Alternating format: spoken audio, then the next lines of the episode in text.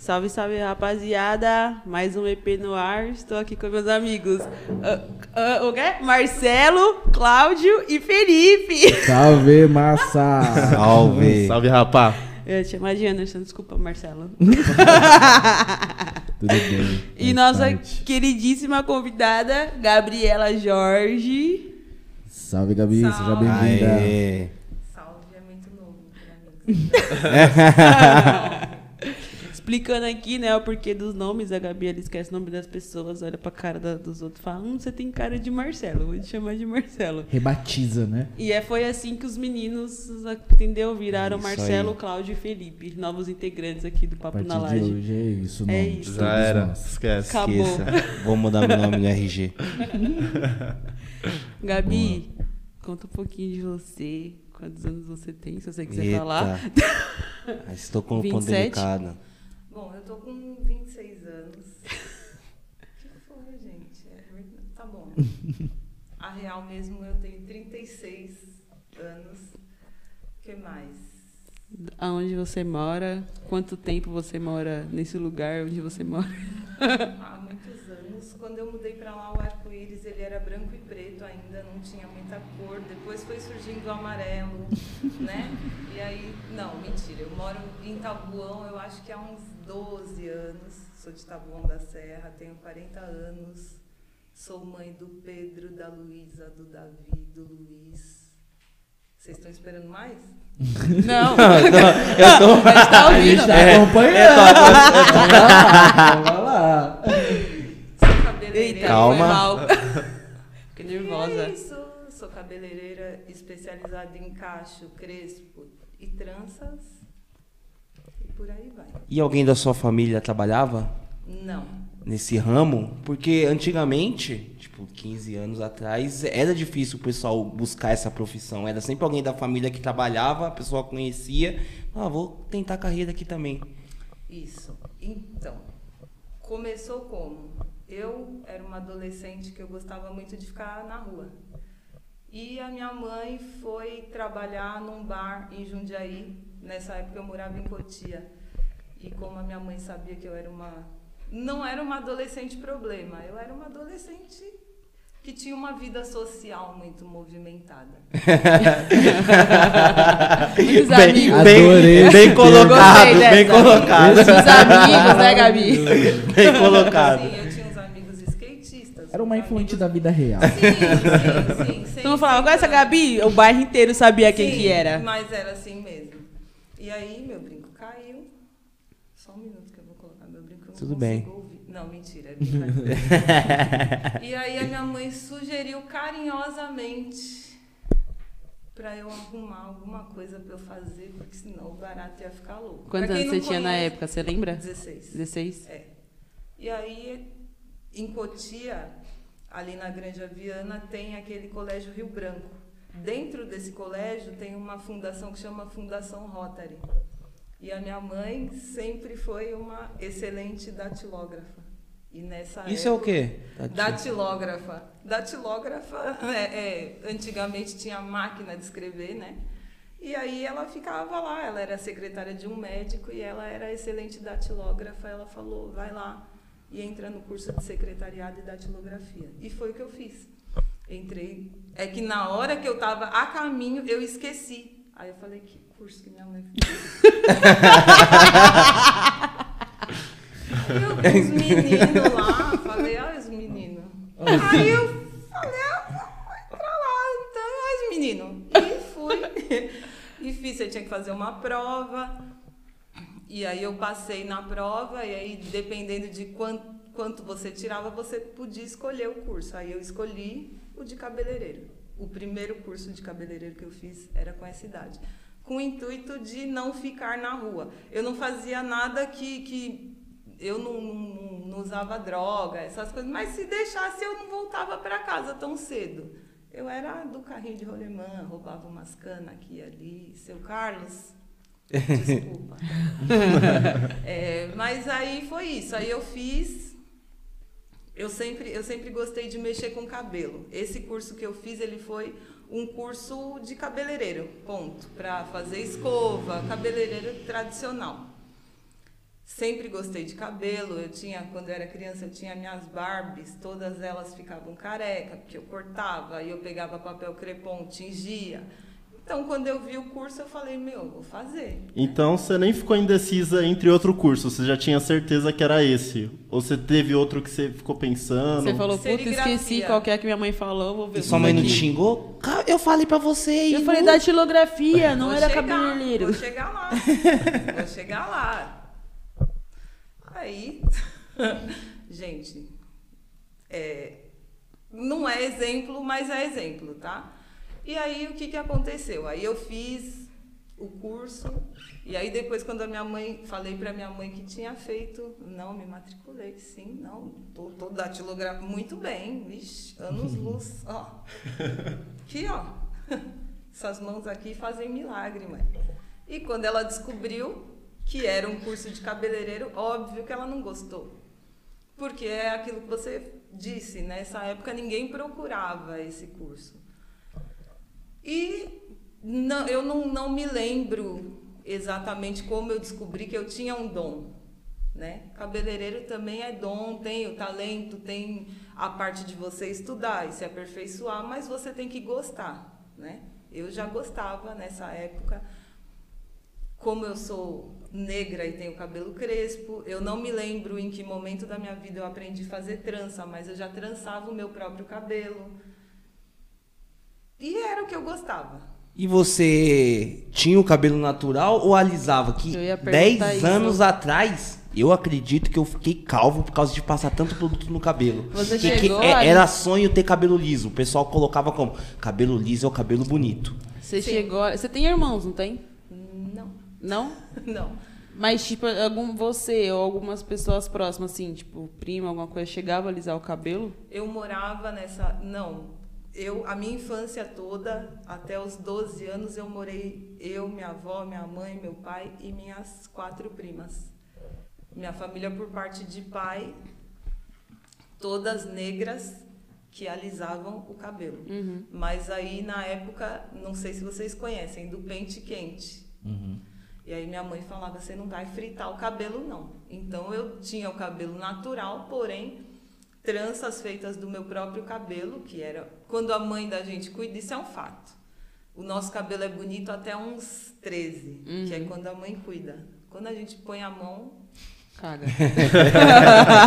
E a primeira coisa que eu fiz quando eu entrei no curso de cabeleireiro foi cagar no meu próprio cabelo, porque eu achava que eu tinha propriedade para cagar no cabelo e eu caguei no meu. Porque era um curso de cabeleireiro normal. É, não, nada que eu, que eu aprendi no curso se aplicava para o meu. Então aí eu alisei sim o cabelo, eu tinha, tinha vergonha do meu próprio cabelo. É, não pelos outros, eu não era uma adolescente que eu me deixava levar muito pela opinião dos outros. Mas eu tinha é, é, pouca, mas eu tinha uma referência americana e nessa época as americanas tinham cabelo muito liso. Até eu conseguir entender que não era cabelo delas, que era outro tipo, que elas se especializavam, que tinham produtos específicos para o nosso tipo de cabelo, demorou um tempo. E foi isso, sim, usei é, é, o cabelo liso por muito tempo. Teve uma época depois que eu já trabalhava na área, aí eu colocava cabelo liso, parecia a mulher da família Adams, ficava lindo, top. Só que não, né? Era eu. E aí foi quando o meu primeiro filho, que é o Pedro, que tem 20 anos, Pedro, você vai apanhar hoje. Isso é outra coisa. Então aí eu pensei, meu filho também é negro, de pele clara como eu, e teve sim uma época que eu transitava entre os dois mundos, né? Eu queria ter o cabelo liso, mas ao mesmo tempo ficava uma merda, porque não ficava, a raiz ficava horrível, e eu não sou retinta.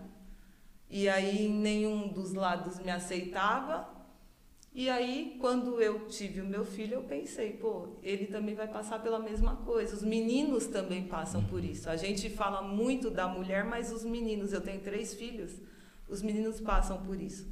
Então, para ser uma referência, devagar. Eu não fui, não, não, não tinha esse visual que eu tenho hoje. Mas aí devagar eu tirei o cabelo liso, coloquei um ondulado, loiro, ficava parecendo a Joelma. Mas tudo bem, foi onde é, é, eu comecei a me achar. Arrumei, depois que ele nasceu, arrumei um emprego no centro, em um salão especializado em cabelo afro. E aí sim, aí eu me achei. E naquela época era difícil achar esses cursos especializados? Era tipo aquele tradicional, como você fez? Pra fazer progressiva no cabelo. Como foi pra você achar esse curso específico sobre cabelo crespo, cabelo é, cacheado? Então, naquela época não. Ainda é muito difícil. É, tem uma coisa que as pessoas até hoje elas não entendem, que são duas coisas diferentes. Crespo é crespo e cacho é cacho. Um tá aqui e o outro tá aqui. Lógico que é, os dois são são é, é, derivados da miscigenação, né? Quando você tem uma mãe que é branca ou vice-versa e um pai que é negro, um tem o cabelo liso, o outro tem o cabelo crespo, o filho vai vir com o cabelo ou cacheado, ou crespo, ou até um liso, ou misto. Só que hoje em dia, naquela época, tinha meio que é, é, uma anulação. Hoje tem. Putz, agora vai ser foda, mas tá bom, vamos falar. Eu tô aqui, né, Jordan? Hoje tem meio que uma aceitação, mas essa aceitação ela não é total, né? A aceitação é pro cacho, não é pro crespo Exato.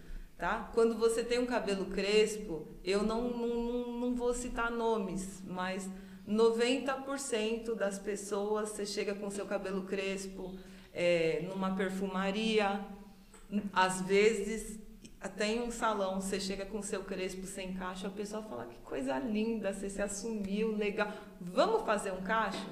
As pessoas não aceitam que o crespo não tem cacho, entende? E as pessoas não aceitam que o cacho não é bagunça. É, a Amanda, ela não tá com o cabelo cacheado porque ela tá desleixada. Ela tá com o cabelo cacheado porque é o que ela é. É o que é o cabelo dela é cacheado. Ah, mas ele tá armado. Ele não tá armado porque ela não penteou. Muito pelo contrário, a gente sabe que para você deixar um cabelo armado, você tem muito mais trabalho do que só borrifar água e molhar. Exato. Entende? Então, hoje em dia tem uma aceitação, mas não é. E naquela época também tinha. Só que tinha é, é uma coisa mais centralizada. Hoje as pessoas é, têm muito curso, tem muita coisa na internet que fala a mesma coisa, que tudo fala a mesma coisa. Tem muito mito, tem muita coisa que é absurda na internet em torno de todos, todos os cabelos crespos e cacheados, em torno de trança. Então, não, não, não, ainda não melhorou tanto assim. E hoje em dia o pessoal fala que cabelo cacheado e crespo é moda, né? Não sei. Aí Ó- eu já- Olha eu querendo problematizar tudo agora. Você, você acha que essa maior aceitação vem de uma comercialização do, do corpo preto? Certeza, certeza. É, comercialização do corpo preto é, vem de uma americanização aqui no Brasil, né? Uma coisa tipo, pô, é bonito, é, é, é- mas o verdadeiro sentido poucas pessoas sabem qual é, né? Eu acho que você, a pessoa precisa, não, não, eu não estou falando de, de racismo nem nada disso. Eu estou falando de vir de dentro de você falar assim, poxa, eu não vou mais alisar o meu cabelo porque está na moda. Não é bem assim. Eu não vou mais alisar o meu cabelo porque é mais fácil. É mais fácil? Não, nunca foi. Então, tem tudo isso. É um. um- não é só a com- comercialização, não. É a hipocrisia também. Né? É, junto. Junta tudo. Vou começar a ser polêmica. Jesus, eu jurei que eu não ia fazer isso. Vai, Gabriela! É, mas é, é sobre isso, é, é, é sobre a, a indústria cosmética também. Tem muito, muito gira em torno da indústria cosmética. Falar, poxa vida, aqui o creme que vai definir o seu. Aqui acabou, aqui esquece. E não é assim. né? Então tem muita coisa aí em cima.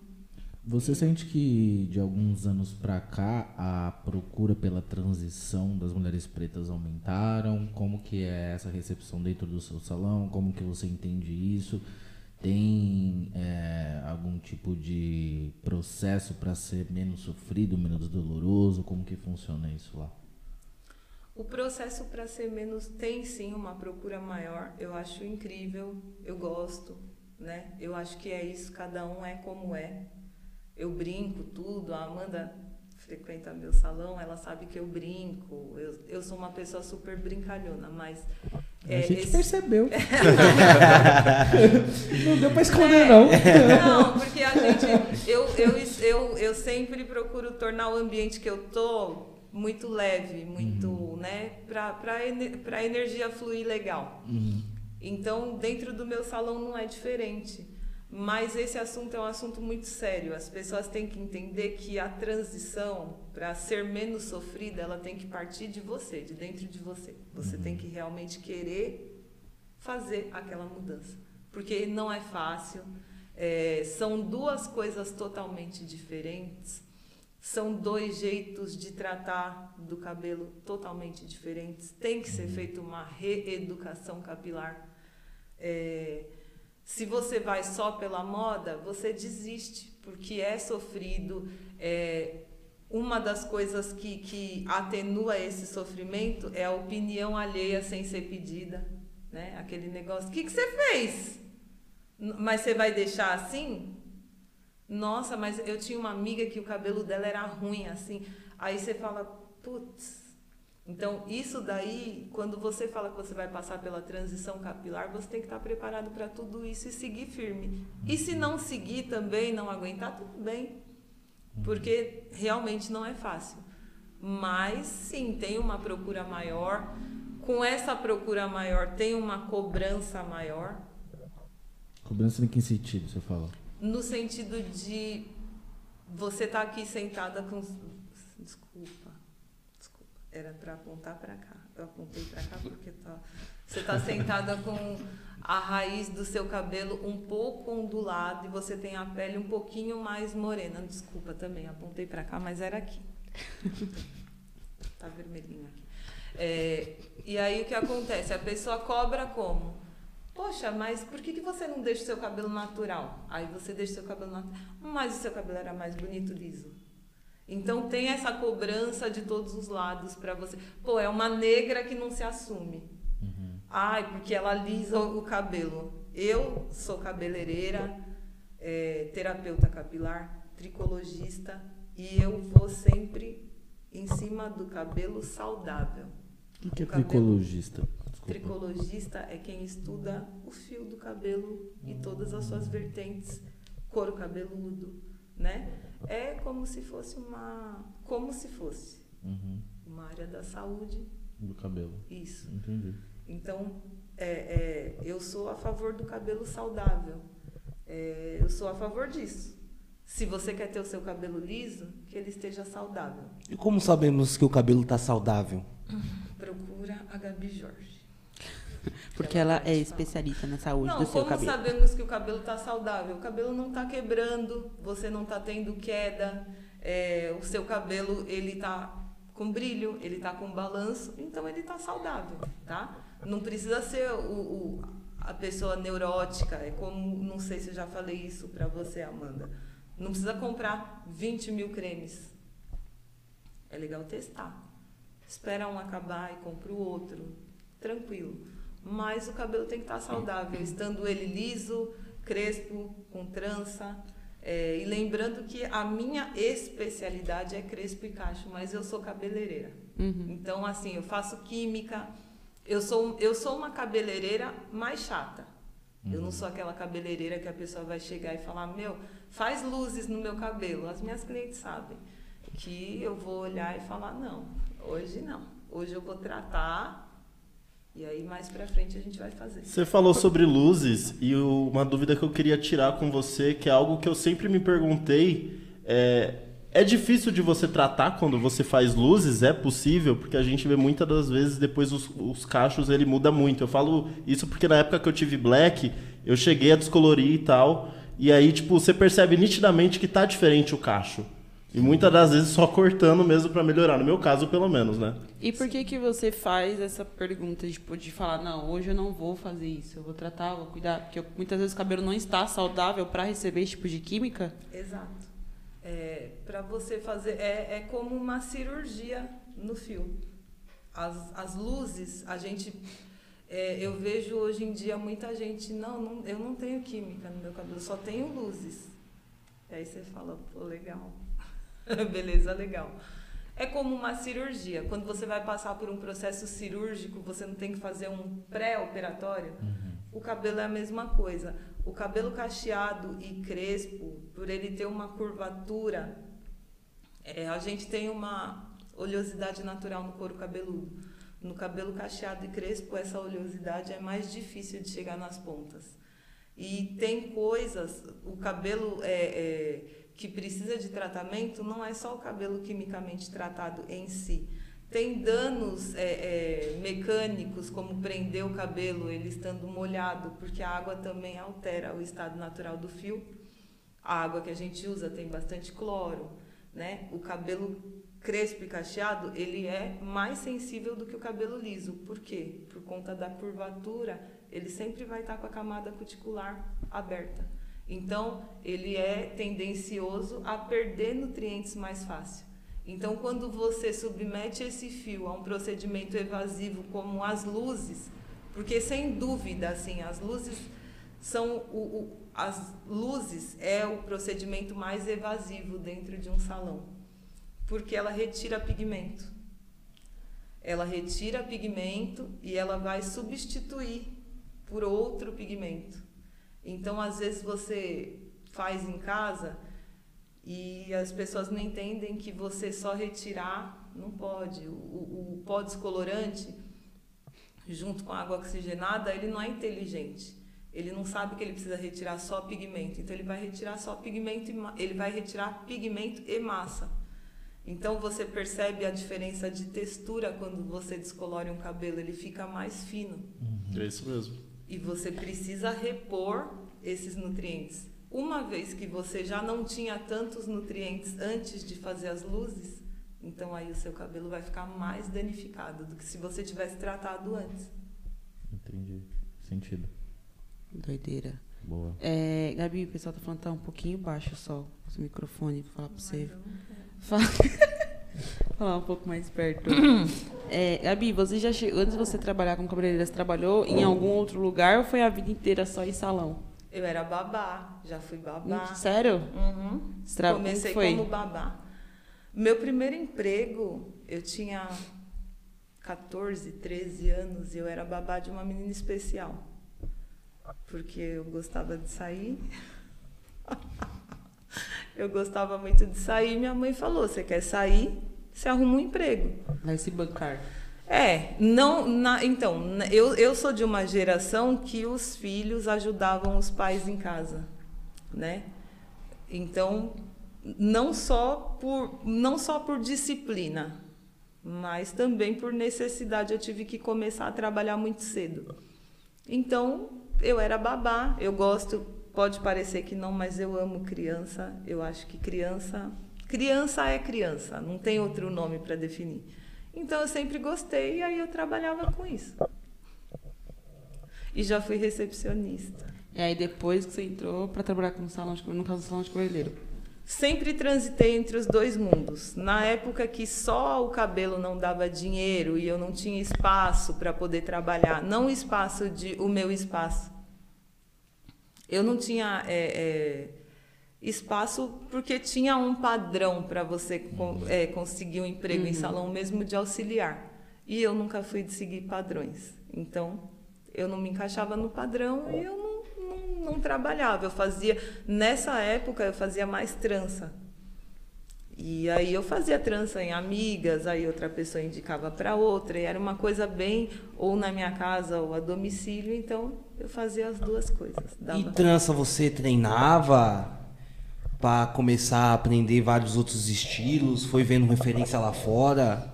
Eu via, na verdade, não, não, não era igual hoje. Hoje tem uma infinidade de modelos, cores, sabores, tudo que você quiser tem. É muito legal. Eu acho isso muito legal, essa liberdade. Antigamente era mais a trança longa ou a trança Chanel, as cores mais tradicionais, preto, chocolate. Quem era muito despojado era um vermelho ou até um loiro. E aí, assim, eu sempre usei trança. A minha mãe fazia trança em mim. E aí, com 11 anos, eu nunca gostei. Na verdade, desde pequena, eu nunca gostei que ninguém mexesse no meu cabelo.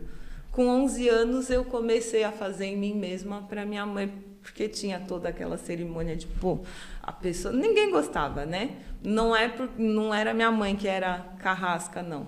O cabelo era difícil, não tinha nada, é, não tinha recurso, não tinha creme, então minha mãe punha aqui no meio da perna e é isso aí. E aí eu aprendi a fazer em mim mesma. Uma prima minha fez o curso primeiro de, de trança afro Naquela época era só trança afro, a rasteira né, tradicional, o entrelaçamento e o fio a fio, que são técnicas de alongamento. E aí a minha prima começou a treinar na gente, da família.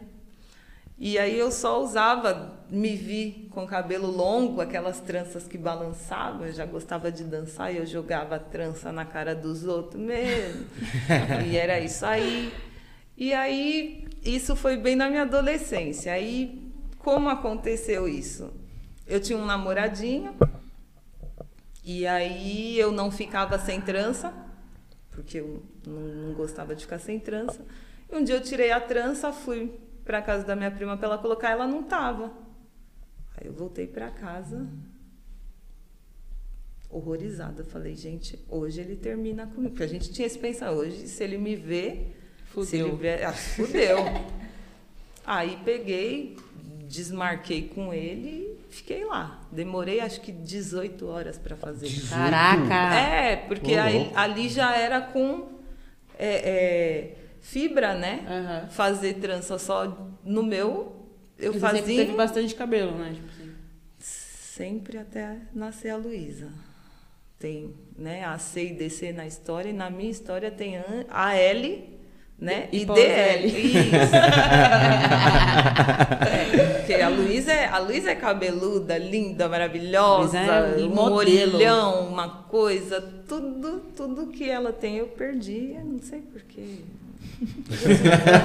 Luísa, eu preciso conversar Luísa, você vai apanhar hoje. Luísa. Vai apanhar também. Pedro Me aguarde. Pedro e Luísa, eles não gostam que eu falo Pedro e Luísa. Eles, por quê? Porque aí eles perguntam, é o Pedro ou é a Luísa? Porque eu, quando eu quero chamar os dois, Pedro e Luísa! Aí eles ficam, é o Pedro ou é a Luísa? Chamei os dois. Aí os dois apanham. Nada mais justo. É, na dúvida, porque o, o chinelo é um par, né? Sim. Então você taca um com cada mão, já era. Aquilo a dupla acabou. já era, é, acabou. Pronto, se acertar dois em um, aí você já. Então taca você que eu tô Aqui o feijão, aqui eu não, eu não tenho tempo, não tenho muito tempo na minha vida. Bom, enfim, vocês me aguardam. Agora, Gabi, assim, falando ainda sobre trança, você comentou que nessa história você colocou, tava com uma trança e você tirou e já queria colocar outra. Como que funciona esse processo? É bom você retirar uma trança, fazer uma lavagem no cabelo e depois colocar outra, ou pode já tirar e já colocar outra em seguida? Como é que funciona isso? Se você não tiver com nenhuma avaria no couro, cabeludo e na haste é do fio. Tipo, por exemplo, machucado. Machucado. É, hoje a gente tem um, um, um, problema que assola todas as pessoas que usam trança ou aplique, é a alopécia por tração. Que a gente olha para o cabelo, a gente vê todos os penteados que são feitos no cabelo, a gente imagina que o cabelo é super resistente, né? E aí você imagina você pegar uma fibra sintética e pendurar ali. Então tem muitos mitos em cima disso. Essa aí. fibra você já pesou ela para ver quanto que ela pesa? Sim, sim. É, quando assim, numa cabeça vai de um a dois pacotes de cabelo jumbo. Cada um deles tem de 320 gramas a 380. Então você fica com mais de meio quilo de cabelo. Pendurado Pesa. no seu fio. Dá uma Caramba. pesadinha. Isto. E aí, o que que acontece? Ninguém põe trança e fica ali plena, né? Aí você vê as meninas, elas fazem coque, faz e bandana, e aí tira e vai pra praia, e dá aquela jogada e tira aquela foto com água e a trança assim. E tem o negócio do, do a, a cultura né, brasileira. Pô, você pode ficar com a trança seis meses. Não pode. A trança, dois meses a dois meses e meio, no máximo. Tô dentro do padrão. Hã? Tô dentro do padrão, Você então, é- a, Amanda é ótima. A Amanda é uma cliente muito disciplinada. Gostaria até de elogiar a Obrigada. Amanda aqui. Um beijo, Amanda, se você tiver. Porra, achei que era eu. Desculpa, rapaziada.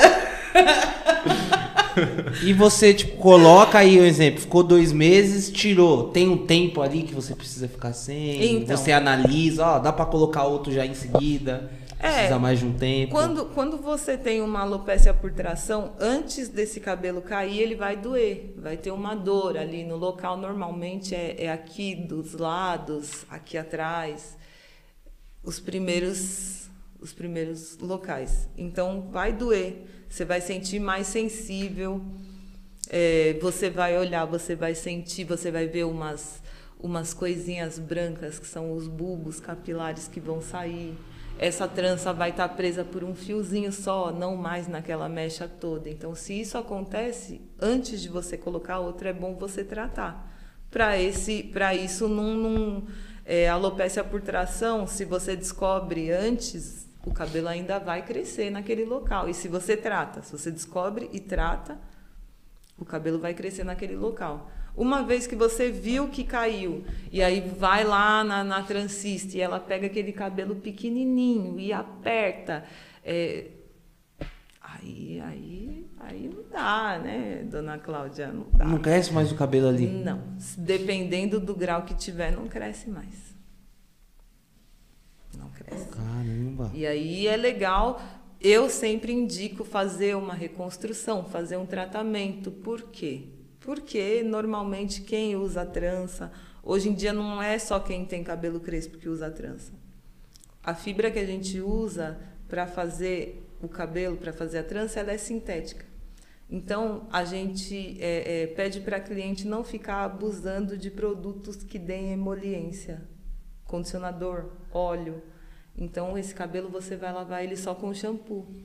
Você não vai estar hidratando esse cabelo, porque o, o condicionador, o creme para pentear, eles são os produtos que deixam mais resíduo, tanto no fio quanto na raiz do cabelo. Então, se você não for enxaguar perfeitamente, é melhor não fazer uso próximo da raiz.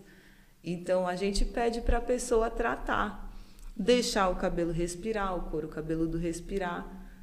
Mas se a pessoa tem sim, porque tem gente que tem uma dependência de, de daquele visual, da, daquela imagem que, que é projetada, tem pessoas que estão passando pela transição capilar.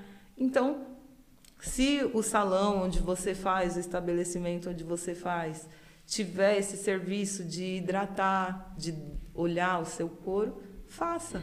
Por que não? Né?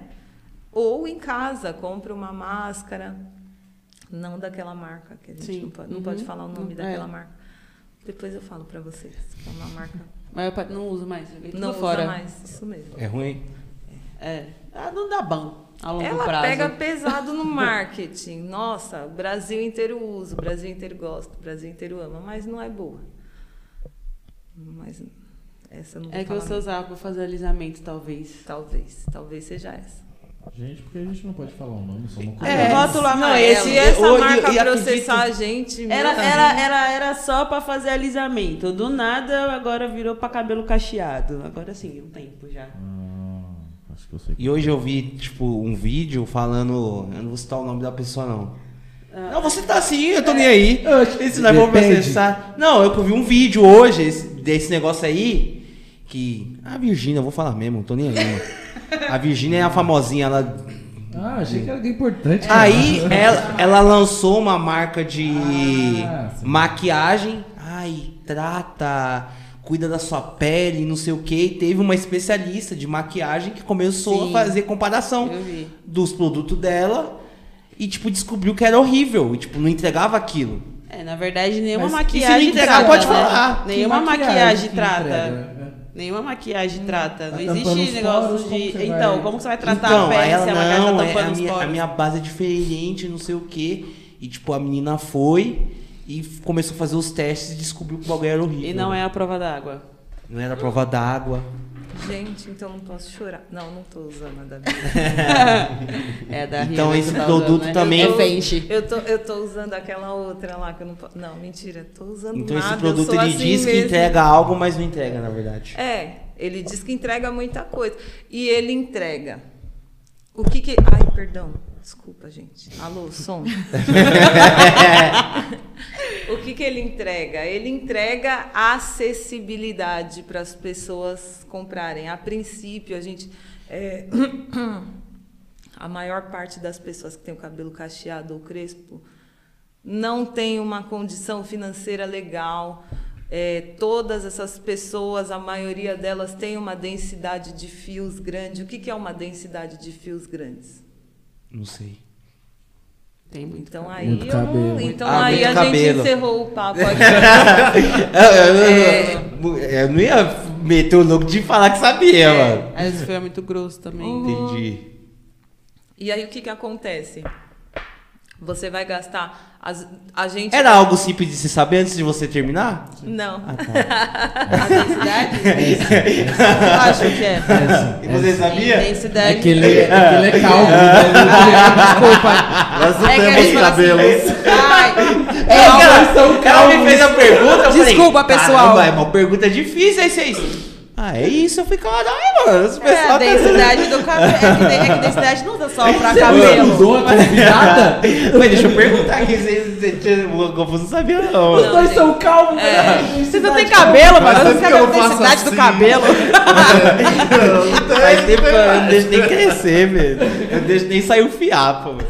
Não, aí foi injusto, gente. Eu tenho que puxar a farinha aqui pro lado do, do Cláudio e do Felipe.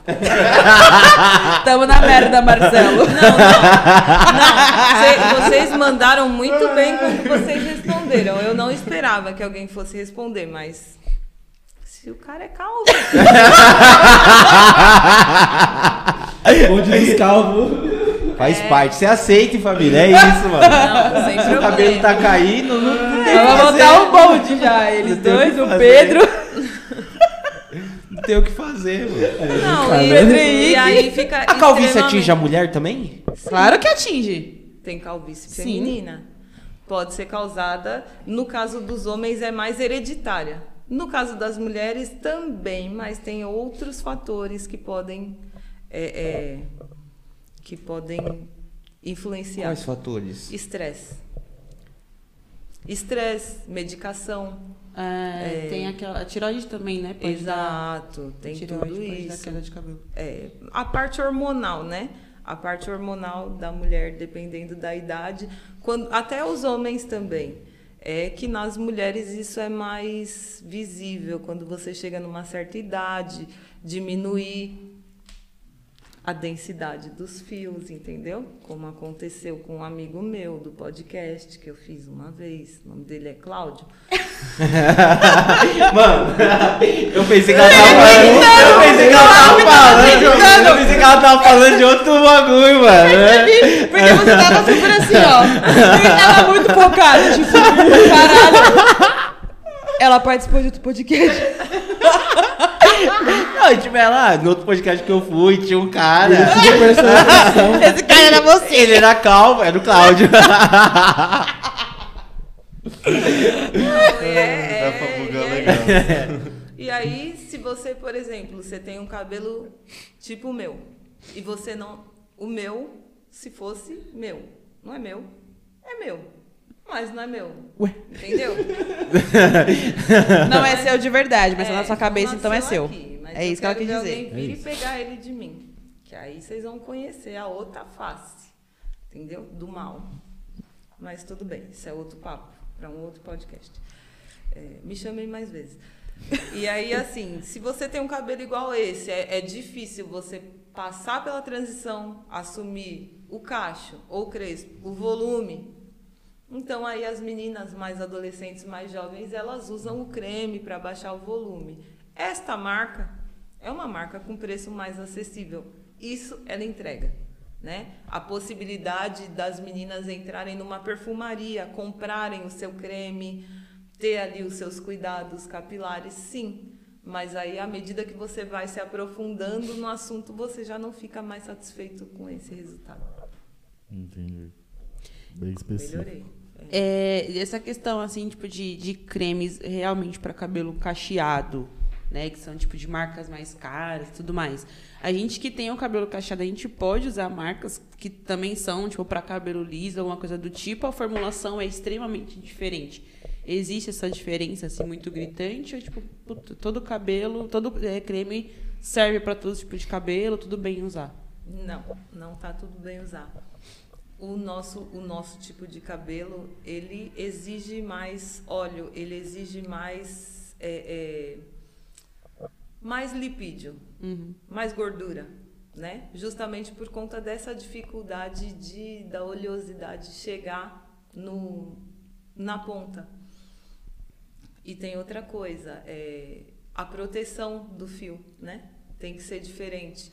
O nosso tipo de cabelo exige um tipo de produto com a matéria consistente, mais, com a matéria-prima mais consistente, mais junta.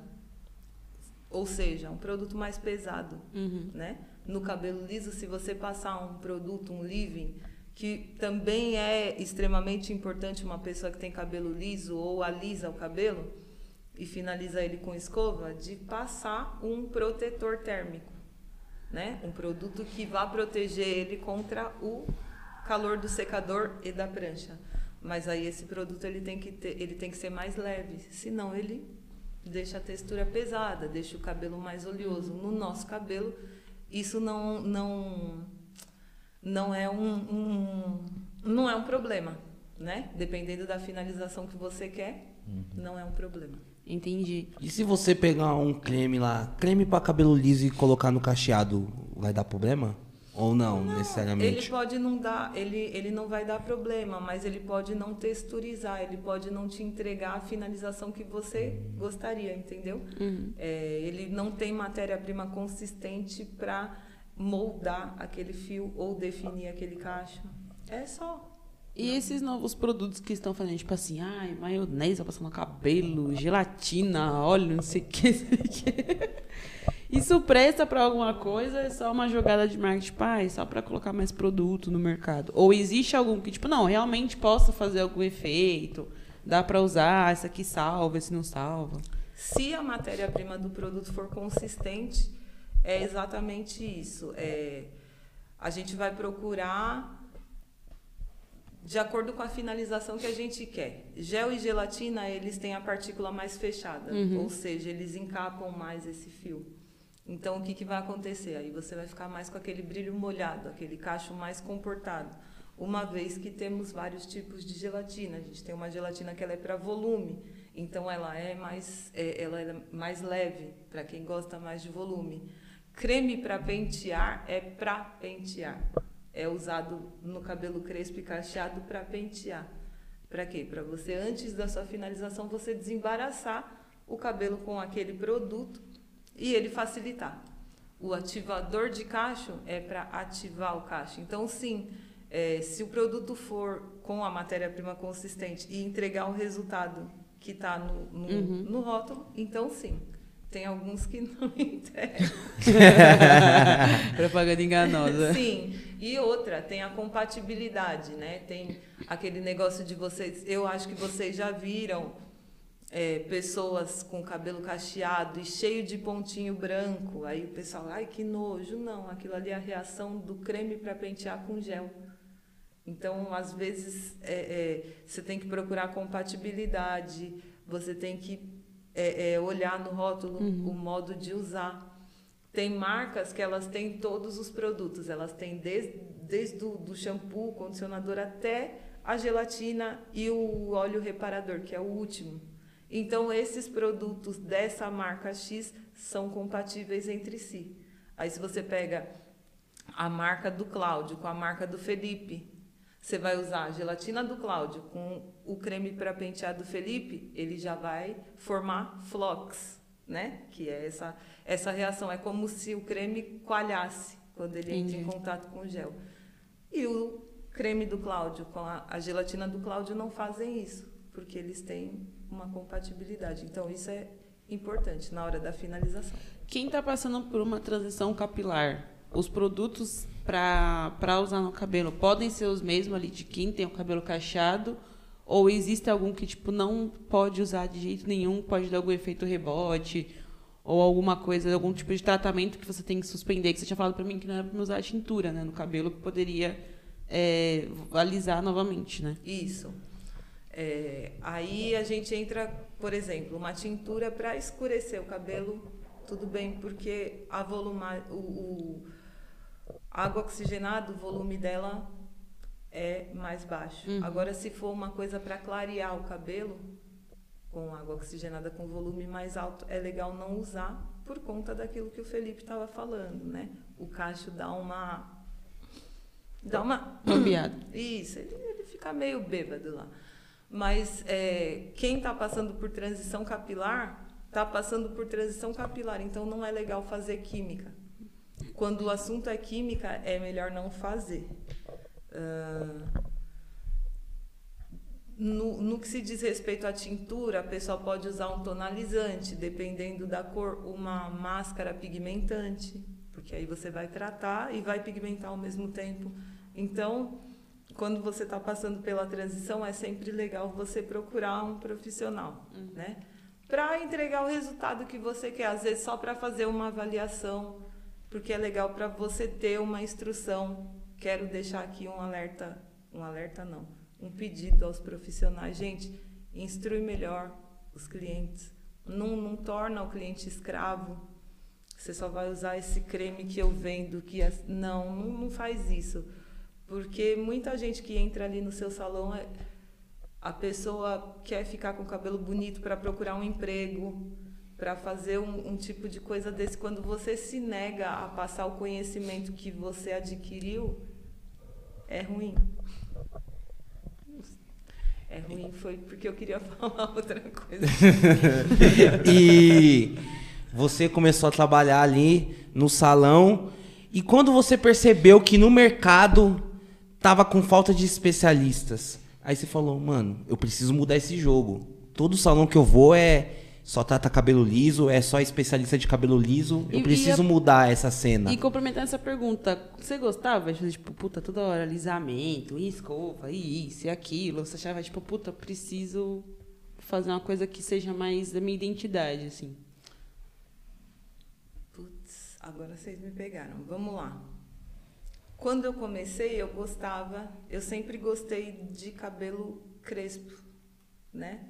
Eu sempre fui muito curiosa a respeito do cabelo crespo, do cacho, do cabelo que não era. tão- Eu sempre fui para o lado de coisa que ninguém gostava ali no momento. Eu sou, como diz o meu filho, eu sou rebelde. Ninguém estava usando, eu, pô, mas e aquilo ali? Aquilo ali fica legal. Até por conta de uma necessidade que eu tinha, então aí eu fui em busca disso.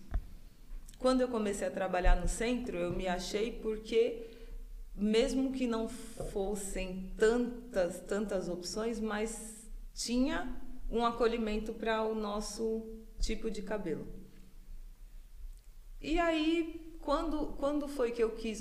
Eu acho que eu não- não- como fala? Eu, eu fiquei ali próximo de quem fazia o que eu me sentia bem fazendo. Química eu gostava de fazer, sim, contanto que ela fosse bem feita, contanto que é, é, quando você, quando eu comecei a trabalhar no centro, lá no centro não é, não para o cabelo crespo, quando eu comecei o preço não era tão acessível. Então quem procurava já sabia que ia ter que tratar, que ia ter que fazer e as clientes não faziam objeção a isso. Eu gostava assim de escovar um cabelo crespo, gostava, porque eu me sentia entregando o que a cliente pediu. Mas quando surgiu a transição capilar, eu me achei porque aí já é questão de gosto. Eu, eu acho legal o volume, eu acho legal esse. é, é, eu o, o, na minha opinião, o cabelo armado ele dá um empoderamento, ele dá um, uma presença de palco, sabe? Uma coisa assim. Mas uma mulher também negra com cabelo liso e bem tratado, eu também acho que tá ok. Quando eu senti essa necessidade, foi muito natural, então eu não, não me lembro ao certo quando foi que surgiu essa necessidade. Eu me lembro que eu senti necessidade de aprimorar isso foi logo nesse nesse boom da transição capilar, mas não só por esse motivo, também por outros, porque eu comecei na trança. E aí as pessoas me procuravam mais como transista. Eu gosto de fazer trança e eu gosto também do crespo. Então eu senti vontade de me especializar nisso para poder entregar, para poder instruir também. E porque o, o, o meu sonho é um lugar onde a crespa e a cacheada tenham tudo, né? Às vezes uma mulher crespa ou cacheada ou lisa, eu não tenho esse tipo de coisa, mas às vezes você vai num lugar só para fazer trança, você vai em outro só para fazer alisamento, em outro só para cortar. Uhum. Então, eu sempre quis é, é, buscar o conhecimento, uma porque é uma coisa que eu amo, e outra porque é um, um, um sonho ter um, um, um estúdio, um, um, espaço onde a pessoa entre e saia de lá com, com o que ela quiser. Da hora, Gabi. E quando, voltando um pouco para o que você tinha falado quando você fez a trança em você, né? Que demorou 18 horas. E caiu tudo no outro dia. Mentira. tudo não, caiu metade. Então, e aí você, depois disso você começou a, a ir se aprimorando, você começou a fazer em você? Ou você começou a fazer nas suas primas também, igual elas fazem em você? Como foi isso? Comecei a fazer em mim. Aí essa minha prima, quando ela tinha alguma cliente na casa dela, ela me chamava para ajudar. E aí eu comecei a fazer nas colegas da escola, mas a mesma coisa, às vezes caía uma, caía, às vezes você estava conversando, você tirava aqui, é, às vezes você ia pro baile, estava dançando, aí sua amiga te cutucava lá, trança no chão, normal, tranquilo, aí você ou pegava ou falava, nossa, de quem será? aqui assim, né? Nossa, caiu, né? Mas, e aí você, você vai se aperfeiçoando. Aí sim, aí eu fui buscar o aperfeiçoamento. Por quê? Porque todo ano muda tudo. Vai surgindo técnicas, vai surgindo nomes, você tem que estar sempre a par, porque quem tem amor à profissão quer entregar o melhor para o cliente. Eu acho que é, eu me cobro muito, eu acho que eu devo, é, como fala, eu devo entregar aquilo, né? É a mesma coisa que você chegar num hospital e o médico não saber o que você tem. Fala, não sei. Nossa, esse sintoma, não conheço. Desde quando? Então ele não é capacitado. Eu acho que eu tenho que estar capacitado o suficiente para poder entregar isso aí. Como que você vê as crianças hoje? Porque de lá para cá mudou muita coisa, né? Eu acredito que se eu fosse hoje criança, eu ia ter o Black já. Sim. Se eu fosse criança hoje, eu não passaria nenhum produto no meu cabelo e teria cabelo até hoje, caralho. É culpa dessa sociedade aí que oprimia a gente no nível master aí, que fez nós passar alisante até o quando o cabelo não aguentar mais e falar: Quer saber? Eu quero Ainda que o cabelo que se lasque, filho. Que é foda, mano. É verdade. Só que em relação às crianças, isso não vem de fora, vem de dentro. É, esse, esse, como fala, esse opressor, ele está muito mais perto, porque a criança ela, ela sente as coisas no ar. Então eu, eu atendo muitas crianças, não sei se vocês viram no, no salão. Então quando você é criança, é ali naquela hora que você cria uma série de traumas. Qual tipo de trauma? Uma criança de dois anos. Você acha que se você levar uma criança de dois anos, você sentar ela numa cadeira de um salão, ela vai saber que ela precisa ficar quieta? Que ela não pode virar a cabeça? Que ela não pode sair andando quando ela quiser? Não. Mas isso é imposto.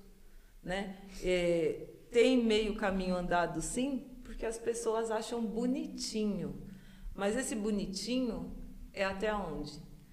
é bonitinho se o black dela tiver arrumado, uma vez que a gente sabe que, que tem uma série de fatores, tem o piolho na escola, tem a criança não gostar de ficar ali horas parado, e o black é uma coisa que para você desembaraçar leva horas, para você fazer leva horas. Então, eu sempre falo para as mães dos, dos meus clientes, das minhas clientes, não, não pesarem a mão nisso daí, não falarem coisas. Já teve a, as meninas que trabalham comigo, elas sabem como eu fico enfesada quando chega uma mãe e fala: Meu, essa menina aqui é que o cabelo dela é ruim. Então eu quero dar uma soltada, porque a mãe chega desesperada e a criança tá lá, tipo, gente, eu nem sabia que meu cabelo tinha feito alguma coisa para essa mulher. e outra, se você vê uma criança com black na rua e esse black tiver um pouco ou muito disforme, você vai falar, nossa, que criança maloqueira. Não, a criança acordou e não quer arrumar. Deixa, não arruma. Arruma quando ela estiver dormindo. Leva essa criança para tomar banho com um brinquedinho na banheira e desembaraça esse cabelo. Procure explicar, filho, ó, hoje você vai para a escola com o cabelo preso, porque chegar na escola, explica para a criança mas não, não, não coloca nomes que ela não precisa ouvir de você. Você vai explicar para ela que ela vai ouvir, sim, você vai preparar aquela criança porque ela vai ouvir. A gente sabe que vai, né? A gente sabe que não tem esse negócio que é tudo mentira. Vai ouvir, sim, às vezes até de, de é, é, pessoas que têm uma hierarquia onde não cabia, tipo um professor. Vai ouvir, mas você tem que preparar essa criança. Você, ao invés de você falar que o cabelo dela é ruim, fala que é lindo. Filha, seu cabelo é lindo. Vamos, vamos, vamos sentar aqui para a gente arrumar o seu cabelo. Olha lá. Mas se também ela não tiver paciência de ficar fazendo aquela fitagem, deixa. Não cobra tanta estética da criança. Porque ou a criança vai para um lado onde ela fica muito vaidosa e começa a se cobrar demais, e criança realmente pesa a mão. Quando ela se cobra, ela se cobra muito e aquilo é muito sofrido para a criança. A gente às vezes não enxerga, mas é, né? E explicar sempre, estar tá sempre disposto a explicar e ter paciência e deixar. Às vezes você não vai fazer duas Maria Chiquinha, põe uma faixa. Não deu para prende. Então tem meio caminho andado ali e boa parte é destinado para as mães criança não quer pentear, vai lá dormindo. Eu mesmo, meu filho, o meu filho de três anos, ele tem medo do barulho da maquininha. Então eu corto o cabelo dele com a tesoura, com ele dormindo. Porque ele não é obrigado a passar por esse trauma. Não, eu não vou levar ele no, no salão e ficar segurando ele. Ele tem medo. Então é isso. Eu cortei o cabelo de um menino é, e ele ficou andando. E eu fiquei andando atrás dele. Ah, mas poxa, mas ele não é obrigado a ficar sentado. Primeiro corte de cabelo, ele tem um ano. E a gente não pode criar esse trauma. O que eu não puder pode ser fazer. Uma experiência traumática. Né? Exato. Né? O que eu puder fazer para tornar aquilo mais agradável, eu vou fazer. Ainda falando das crianças ali entre 5, 10 anos, os fios de cabelo, em questão do quão forte ele é, muda muito conforme você vai crescendo as tranças são feitas de maneira diferente nas crianças devido a isso? Existe um momento também do tipo da idade que fala, não, esse momento é onde o cabelo está mais forte, depois fica mais fraco, não. Primeiro não é cabelo. O primeiro cabelo é velo, é uma proteção do couro cabeludo. Os pelos eles são para isso, para proteger, né? Então, quando a criança nasce, aquele cabelo ali é chamado de velo, que é o primeiro cabelo. Então, até uns 5, 7 anos, aquele cabelo pode mudar. Quando a criança tem uns seis meses, ele pode cair ou não. Então, é, é, tem que tomar cuidado tanto na haste do fio quanto no couro cabeludo, que é muito mais sensível. E para fazer trança, sim, lógico que você não vai tracionar um cabelo como você tracionaria um cabelo de um adulto e até porque a criança não aguenta. Então você vai ter que ir menos do que o limite da criança. Porque o limite dela ali é um, você fez a trança com ela sentadinha, mas depois ela vai deitar a cabeça no travesseiro para dormir. Você vai fazer um, um, uma Maria Chiquinha para ela ir para a escola. Então, você sempre vai apertar o menos possível. Você vai deixar a trança firme, não apertada. Só falando aqui um pouco do, do chat, o Bruno Uhum. mandou um salve pra todo mundo. Larissa também tá por aqui. Aí tem uma pergunta do Grupo Segundo Tempo, que perguntou se a química deixa o cabelo ressecado, né? Que você respondeu também, pegando um pouco do, do que o Wesley tinha comentado. Marco também tá aqui. A Bianca falou que adora usar trança, mas morre de medo da questão da alopecia, que conhece pessoas que passam por isso. O Marcos mandou vocês pouparem os calvos. É, e a Bianca comentou aqui que adora é, produtos orgânicos e falou que ama óleo de coco. Tem essa questão, né, do óleo de coco. A Barbosa. Barbosa? É, é como é o nome daquele Que que é negócio? Barbosa? Barbosa. Babosa, Ba- irmão. É bom mesmo pro cabelo? E qual o problema de usar Ou é mito? O pessoal, é, isso aqui é. Óleo de coco, fazer hidratação com açúcar, mel e sei lá o quê. Esses bagulho aí. Não, é. açúcar já eu já ouvi acha mais. Tipo, Abacate, passar abacate no cabelo. Eu Gabi, que isso aí é pra comer, Opina, mano. opina sobre isso. Ah, e só complementando Fala aqui. pro pessoal que fruta é pra comer. tô zoando. Abacaxi pra fazer vitamina. A Larissa também mandou aqui que é muito difícil realmente achar lugares, né, pra você fazer tudo o serviço completo, assim, que você tinha comentado, né? Sempre um lugar pra cortar, um lugar pra não sei o quê, pra não sei o quê. Sim. Vamos à polêmica do óleo de coco, do abacate, do da barbosa. Da Barbosa. Vamos lá. Como que é que fala? Babosa. Babosa. É. Assim, não é segredo para ninguém que a maioria dos remédios que a gente consome, eles vêm das plantas, né? A maioria. Então vamos colocar aqui. Gabi ficou até nervosa. Falou do óleo de coco, a Gabi ficou até nervosa. Então, Ela deve estar assim, "Ah, esses bestas que vai gostar desse bagulho no cabelo. Óleo de é pra cozinhar, porra. Vamos colocar que vamos, a gente descobre que o Dorflex é, é feito do extrato de hortelã. Então vamos partir do princípio que se eu tomar um chá de hortelã, não vai fazer o mesmo efeito do Dorflex. Ele é ali puro ali, né? O óleo de coco, de rícino, de fígado de bacalhau, de oliva, de tudo que você imaginar. A gente tem que tomar um cuidado, sim. O cabelo crespo, cacheado, ele precisa de mais óleo, sim. Mas qual é a função do óleo no tratamento capilar? É a reposição hídrica. Essa reposição, ela tem que ser feita dentro do córtex capilar. Então, o que, que o óleo faz? O óleo, quando você passa um óleo na sua pele, é, é, o óleo ele não é solúvel em água. Tem um ditado que diz: água e óleo não se misturam, né? Você coloca ali um pouco de óleo na água, vice-versa, e fica ali os dois separados. Então vamos entender que à medida que você pega aquele óleo e passa diretamente na sua fibra, ele vai praticamente plastificar essa fibra, tá? E ele não é solúvel em água. Então, quando você vier com aquela máscara que é solúvel em água, o que, que vai acontecer? Ela vai bater e vai escorregar, senhores. Quando você vier com produto, mas aí eu faço coache para não ressecar. Ele também vai bater e vai escorregar, porque o óleo encapou, ele fechou a sua cutícula de uma forma que o nutriente não consegue entrar ali. Por isso, eu, Gabi Jorge, não indico que a cliente eh, seja orgânico, eh, não aplica o óleo diretamente na fibra e não fique mais de, de 15 minutos com esse óleo no cabelo.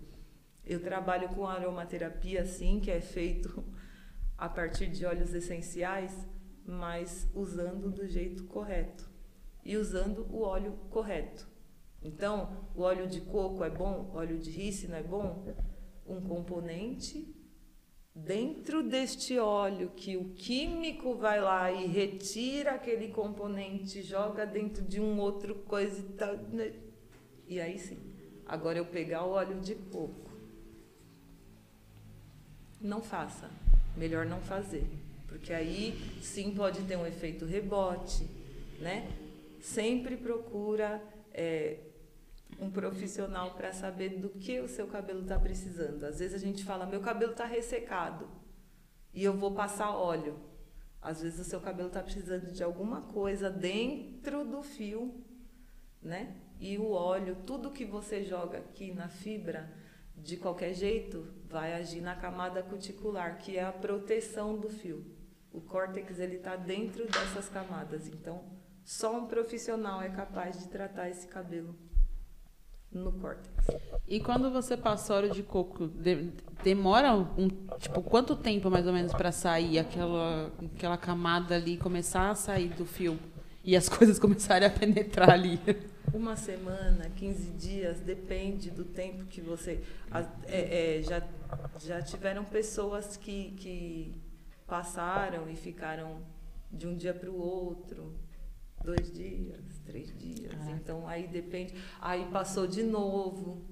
Aí tá, não saiu tudo, passou de novo, porque toda semana eu faço aquela minha umectação com óleo de coco, porque então aí vai demorar muito para sair.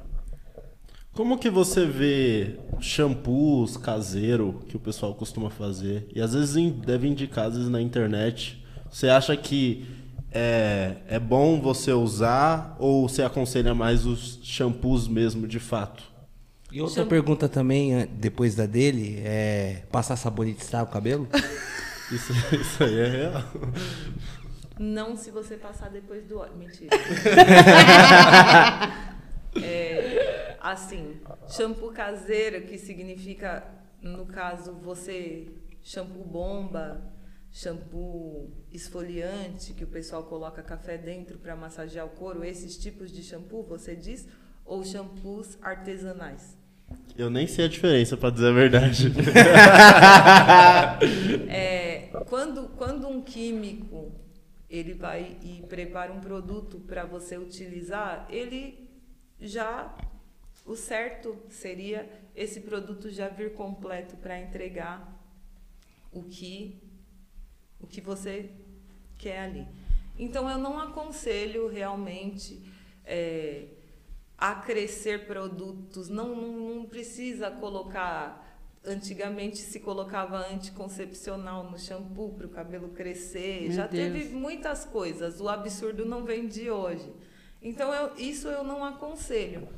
Agora, produtos artesanais, desde que a pessoa esteja ciente do que ela está fazendo. Eu, por exemplo, eu tenho a minha linha de produtos. Eu tenho o shampoo sólido, o condicionador e o creme para pentear. Mas aí eu fui lá, estudei um pouquinho de cosmetologia para poder fazer aquilo. É, E você mesmo prepara tudo. isso, eu mesmo preparo. Não, não é uma indústria. Eu só tenho poucos, porque é o que eu consegui ali, né? Poucos, poucas opções. Eu tenho uma linha que é para isso. Então, tudo bem, se você viu agora receitinha de internet, colocar açúcar, encher de óleo, isso eu não, não aconselho. Sabonete estraga o cabelo? Estraga o cabelo. Por quê? O sabonete ele tem um, um componente para remover mais gordura e mais a sudorese do corpo. Se você faz isso no seu couro cabeludo demais, se, se, esse, se esse sabonete. Não tem sabonete que você passa na pele, às vezes você sai do banho com aquela sensação de ressecado? Então, é, a, a glândula sebácea que está na sua. a- desculpa. É, é sebácea. Desculpa não, gente, é isso mesmo. Essa glândula sebácea da pele, ela é um pouquinho diferente da glândula sebácea da, do, do couro cabeludo. E a gente não recomenda remover totalmente a oleosidade do couro, porque você pode causar uma disfunção dessa glândula sebácea. Como? Ela viu que você perdeu muita oleosidade, ela vai produzir mais, né? Como um mecanismo de defesa. Então você pode desenvolver um couro cabeludo oleoso demais e obstruir alguns poros e ficar calvo como meu amigo do podcast. Se eu dar sabonete no cabelo, né? Caralho, Não, será não. que foi por causa do sabonete Agora agora? ele vai, culpando a agora sociedade. ele vai culpar, agora ele vai fazer uma lista. E Creme de alisamento, sociedade. sabonete, sociedade, não sei quem, não é, sei não, quem. não vai ficar calvo, né, gente? Não é. Não é. Ai, socorro. Não é, Não é ao instantâneo, né? extremo, mas não, não, não faz bem. Hoje em dia é, são estudos novos, mas antigamente a gente lavava o rosto com o mesmo produto que a gente lavava o corpo. Uhum. E hoje tem o skincare, né? Então Sabonete diferente, tudo diferente, né? isto, tem os hidratantes. A gente também costumava passar o mesmo hidratante no corpo e no rosto. Então é, é isso, cada um é desenvolvido para uma parte, é, lembrando que é diferente. O suor do rosto, o suor da axila são diferentes, tá? Gabi, em que momento que você viu que você é, que despertou essa vontade de você fazer os seus cursos? Que você fez tricologia, aroma, o quê? De uma terapia. Aromaterapia, enfim. E, e como que, e como que foi a busca por esse curso? É muito difícil de você encontrar. E por que esses cursos tão específicos, assim? Que momento que você ligou essa chavinha de falar, puta, E vou, como eles agregam no seu dia É, a dia, de fato. vou me né? especializar nessa área? Ah, Esse, esse curso de, de tricologia que foi o meu divisor de águas. Só que foi de uma, de uma forma assim que tinha que acontecer. Eu tinha acabado de sair, transitar de um salão grande para outro. E quando lá no começo, quando eu ah, trabalhei no centro, eu via muitos profissionais que tratavam do cabelo crespo mesmo, mesmo, crespo e cacheado. E quando eu fui para esse salão grande, que foi logo no, no, no boom da transição capilar, vamos colocar ali 2015, até então teve um período da minha vida que eu não atuei na área. Então, nessa, nessa época, quando eu saí desse salão grande e fui para um outro, eu reencontrei um profissional que era da mesma época que eu tinha trabalhado no centro. Ele já tinha feito é, é, a especialização dele fora e eu já tinha essa dificuldade do crespo e o cacho realmente uma pessoa que realmente é, é, entendesse disso eu não eu, eu tenho que falar o nome desse profissional Silvio Araújo que foi eu já fazia alguns cursos é, online tem muita coisa online muito boa mas é, o Silvio ele é uma pessoa completa tudo que você pergunta, ele sabe te responder de forma técnica e de forma que você entenda. E eu senti a falta de um profissional assim nessa área. As pessoas, é, quando você passa a mexer com isso todos os dias, você tem ainda os seus questionamentos e as pessoas respondiam os meus questionamentos de uma forma muito rasa ou muito igual todo mundo. Então, quando ele, ele chegou e falou, meu, é, isso daí que você está fazendo é só passar creme. Você não sabe qual a necessidade que esse cabelo tem. E aí eu senti vontade de fazer aquele curso com ele e fiz. E quero fazer outros. E quero estar sempre acompanhando ali, porque o cara é o cara. E foi isso, uma pessoa que conhecesse. Para quê? Para é, é, eu conhecer realmente o cabelo crespo, para eu poder explicar a diferença de um crespo, um cacho, um liso. Para isso, para você sentir o cabelo, é, é, ser cabeleireira vai muito além de você entregar um resultado. Quando você pega num cabelo com uma, com uma textura diferente, você sente o cabelo, né? É, quando você se entrega para sua profissão e foi isso. E aí eu vi essa oportunidade de me especializar mais. É, tenho o, o, lado de que a cabeleireira para cabelo crespo e cacheado, ela não é vista como uma profissional. Ela é vista, ah, eu sou cabeleireira e a pessoa olha para o meu visual, você faz trancinha, né? Não que a trancinha me desabone, não é isso, não. Eu sou cabeleireira também. Então, para poder participar de, de. Até em cursos que eu ia, você falava, tá, mas você via o- você assistia o curso todo. No final você perguntava, tá, mas pro Crespo? Não, não, no Crespo não. Aí você fala, pô, paguei o curso todo para no final. E o Silvio veio e desmistificou tudo e explicou tudo de uma forma tão natural que você, você sabe que a pessoa entende porque ela não. Lógico que pensar para falar não, não é ruim, mas você sabe que a pessoa entende daquilo que ela. Mas ela fala com propriedade. né. Exatamente, com aquele embasamento, é, dúvida pequena. Assim, foi. É, é conhecimento, é, o cara, não adianta. Você tinha comentado a questão dos olhos, né? Que você tem a sua própria linha de produto.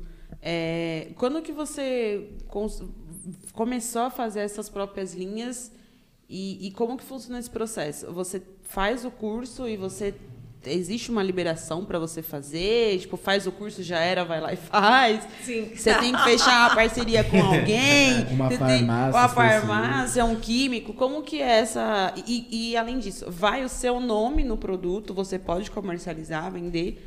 Como que é toda essa construção, assim? Ah, sei lá, vai que você fala, uso interno só do salão.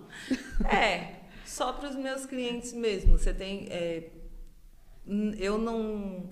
Eu uso bases, né? Eu uso bases e enriqueço essas bases, porque tem base para condicionador, base para. E você usa essas bases. Sim, eu teria que procurar um químico à medida que eu fizesse em grande escala Entendi. mas também tem uma parte de que quando você procura um químico, você tem que dar a sua fórmula. Então eu fiz testes e eu não quero passar minha fórmula.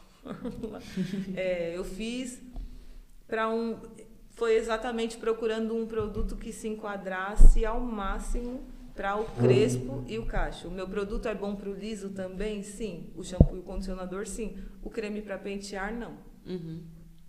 É, então, é, meus filhos, eles têm o cabelo totalmente diferentes um do outro. Então, aí eu ficava, poxa, mas todos, a não ser o Luiz, que é o mais novo, todos eles têm cabelo crespo. E cada crespo é diferente. Então, foi isso que eu busquei. É, condicionar todos os tipos de cabelo dentro daquele nicho ali. Boa.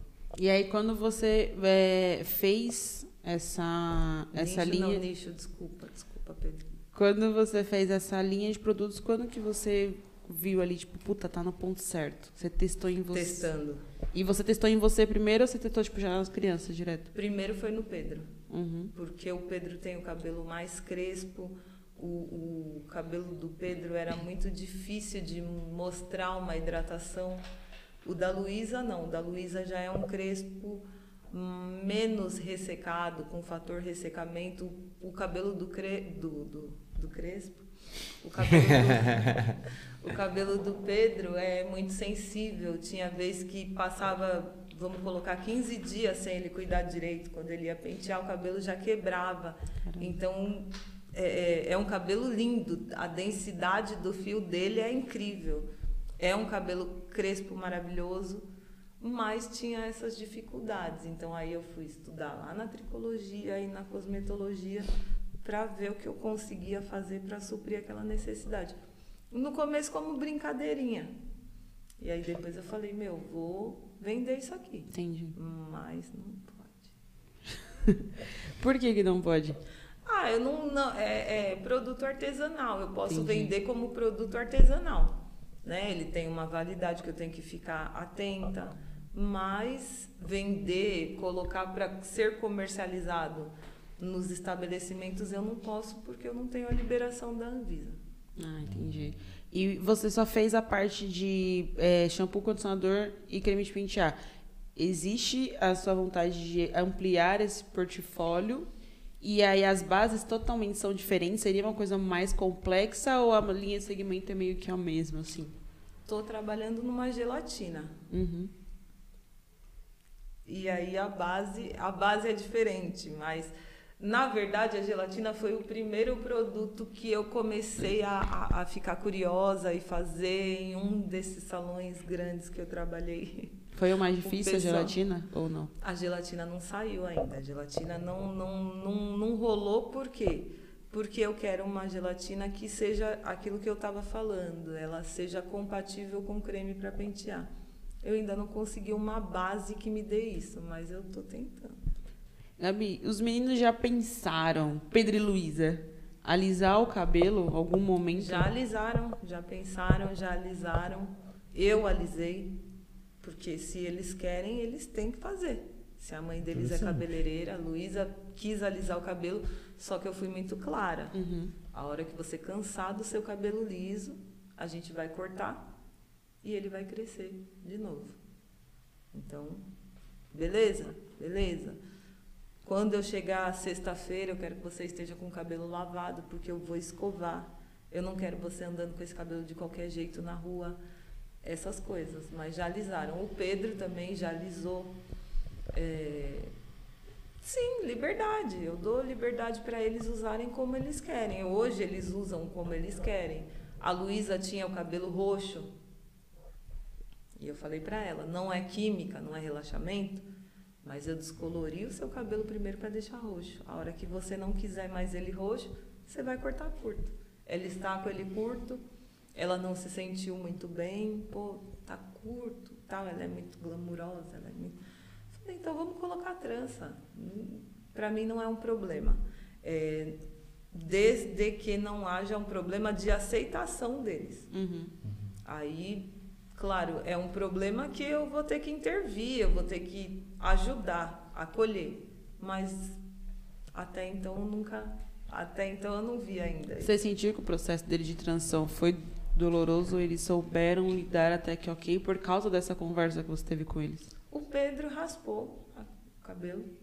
A Luísa, não, ela.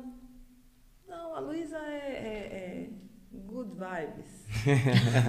é, tipo, ela é, ela, ela é, é- a Luísa é fragmentada, mas ela é mais good vibes com isso. Tem que fazer. E até porque ela tem um recurso, que é, ela tem o privilégio de ter uma mãe cabeleireira e transista. E aí, pô, não se sentiu bem? Vamos colocar a trança. Ponto. Ela tem totalmente a consciência de que é, ela é uma menina que ela estuda na escola pública, ela tem amigas, eu sempre coloco para ela, pô, não pesa a mão, não acha que você vai fazer uma box braid essa semana e chegar na outra semana você vai tirar, né? Isso tudo tem um preço, isso tudo leva um tempo, né? Então, tem tudo isso. Ela é totalmente consciente, eu sou uma mãe que eu conscientizo, nem sempre de forma carinhosa. Às vezes eu dou uns gritos, dou. Sim. tá tranquilo. E, e você comentou sobre conscientização. Quando você começou a conversar sobre preconceito, sobre aceitação, sobre se olhar com, com mais carinho, sobre autoestima com eles, né? Com todos, Pedro e Luísa, né? No caso, o Davi é. Adoro isso. É, Pedro Tipo e Luísa. E Greg, É. tá? Pedro e Luísa. Ah, ela fica confuso, essas coisas É assim. tipo isso, né? O Davi e o Luiz, eles são pequenos, né? Mas assim. Ela eu... meteu o nome do jogador nos dois filhos, você viu? Tá Davi e vendo? Lu. Você é brava também, né? Eu falei bem. É que Luiz é o nome do meu pai. Uhum. Então, Davi é o nome de um rei. Então, na verdade, foi sem querer. Tava indo bem aí. Obrigada, Gabi. A gente já tava É, comprando Gabi, já. você não. Se você ver, tem Luísa e Luiz, né? Uhum. Então, todos eram para chamar Luiz. Todos eram para ter Luiz no nome. Uhum. Por um negocinho aí, não teve, mas isso aí é. uns negócios aí de uns maconheiros aí que a gente sabe. Sabe que o maconheiro é fogo. Mas nada, nada contra alguns maconheiros, contra alguns que é um Muito, só, muito contra, coisa aí. De resto. De resto, está tudo bem, né? Mas qual foi a pergunta? A questão Esse- de quando você começou a conscientizar, conscientizar Pedro e Luísa. Pedro e Luísa é o seguinte, é, eu, eu sempre, eu sou, eu sou mãe, né? Mãe é aquela coisa, eu sempre é, empoderei eles dentro de casa. Eles sempre, pô, você é lindo, você é isso, você é desse jeito mesmo. E só que aí o que acontece? O, o, o, a maior eu acredito que o maior desafio da criança é a escola. Quando você entra na escola, no pré, não é nem maldade, as crianças não têm filtro, né? Então eu, eu sempre tentei, procurei acolher eles dentro de casa e foi meio que automático, né? Já chegou uma hora que eles falavam, mas a minha mãe falou que eu sou lindo, meu cabelo é lindo, então a sua opinião não importa. Chegou uma hora que a Luísa já falava, não põe a mão no meu cabelo. Então, era isso que eu ensinava. Eu nunca, eu nunca ensinei agressividade, uhum. mas eu ensinei eles a ser firme. Né? E à medida que eu achava que eles tinham uma maturidade para ouvir que não é fácil essa questão, eu ia falando. Então, cada um teve a sua maturidade em, em tempos diferentes. A Luísa tem 15, o Pedro está com 20. Quando eu achava que eles estavam prontos, a Luísa agora está passando pelo Capitão Nascimento, porque agora é a hora que eu não tenho mais papa na língua. Que eu tenho que falar, eu falo e é isso aí. O Pedro, um pouquinho mais cedo, porque o Pedro já era mais. Né, menos assustado. A Luísa ela fica assustada com o que você fala, ela né? Então ela, ela meio que, que se retrai. Eu sempre tive a intenção de trazê-los para junto de mim. Uhum. Não perder os meus filhos com o passar do tempo. Não perder os meus filhos em que sentido? Chegar uma hora que eles não me contassem mais, que eles não me procurassem mais. Então isso aconteceu de forma distinta. Entendi. Muito bacana dando um, um salto assim, saindo. Calma, Gabi. São Brás. Saindo da, da sua profissão. Conta um pouco sobre a questão de quando você dançava o street dance, quando você era rainha ah. da balada. Ah, na época que minha mãe falava que era Kenga. Minha mãe falava que era Kenga. Isso aí é Kenga. Eu não, mãe. Eu tô... É Kenga. Ah. Eu, eu sempre gostei de dançar. Eu acho que qualquer forma de arte. Eu sou filha de músico, eu sou filha de um guitarrista. Então, eu sempre tive a arte na minha vida. O meu pai, ele, ele encontrou uma forma de reproduzir a arte cantando e tocando. A minha mãe cantava. E eu não não me pergunte quando e como eu descobri que eu dançava e que quando eu dançava eu gostava, eu me sentia bem. Então tem esse esse é, é, era como se fosse uma válvula de escape. Eu acho que a arte é uma válvula de escape. Na época que eu dançava, eu me descobri dançando, descobri que o pessoal gostou. Não comecei eu não comecei no street dance, eu comecei no axé. Mas. Só quem viveu sabe. Isso, não, e é, era outra, outra vibe, era outra coisa. O corpo em movimento, eu sempre gostei do corpo em movimento. Então, aí eu tinha uns grupos, aí eu às vezes eu sumia para ir participar de uns campeonatos, aí minha mãe ficava meio preocupada. Mas era uma fase legal, era uma fase boa. Seu, seu... Tem como você lançar um passinho pra nós agora? tô zoando, tô zoando. Ah, eu ia falar que tinha. então, mano. Então vai, levanta. Afasta a mesa. mesa. Mas agora eu vi que era. Assim, você, você cresceu dentro de uma família que tinha um nicho específico de música que você escutava? Ou seu pai escutava um ritmo, sua mãe cantava outro? Como que, que era isso? Meu pai, como ele era guitarrista, meu pai, como diz a minha mãe, meu pai sempre foi fresco. E eu também. É, mas eu cresci numa família preta. Então, desde, desde o samba, é, meu pai gostava de rock, gostava de jazz. Eu aprendi a gostar do Ed Mota, que ninguém gosta, gente o meu pai. é, é, ele fala besteira, mas ele canta muito bem. Pô, não, é, não, não tem como. Não tem Só de falar gostar. dele me deu um negócio. Então, é de Mota, de Javan. Mas eu também aprendi a gostar do Bezerra da Silva com a minha mãe, que aprendeu a gostar de Barry White com meu pai. Então, tinha isso, música boa. Música, uhum. música. Eu não tô desmerecendo ninguém.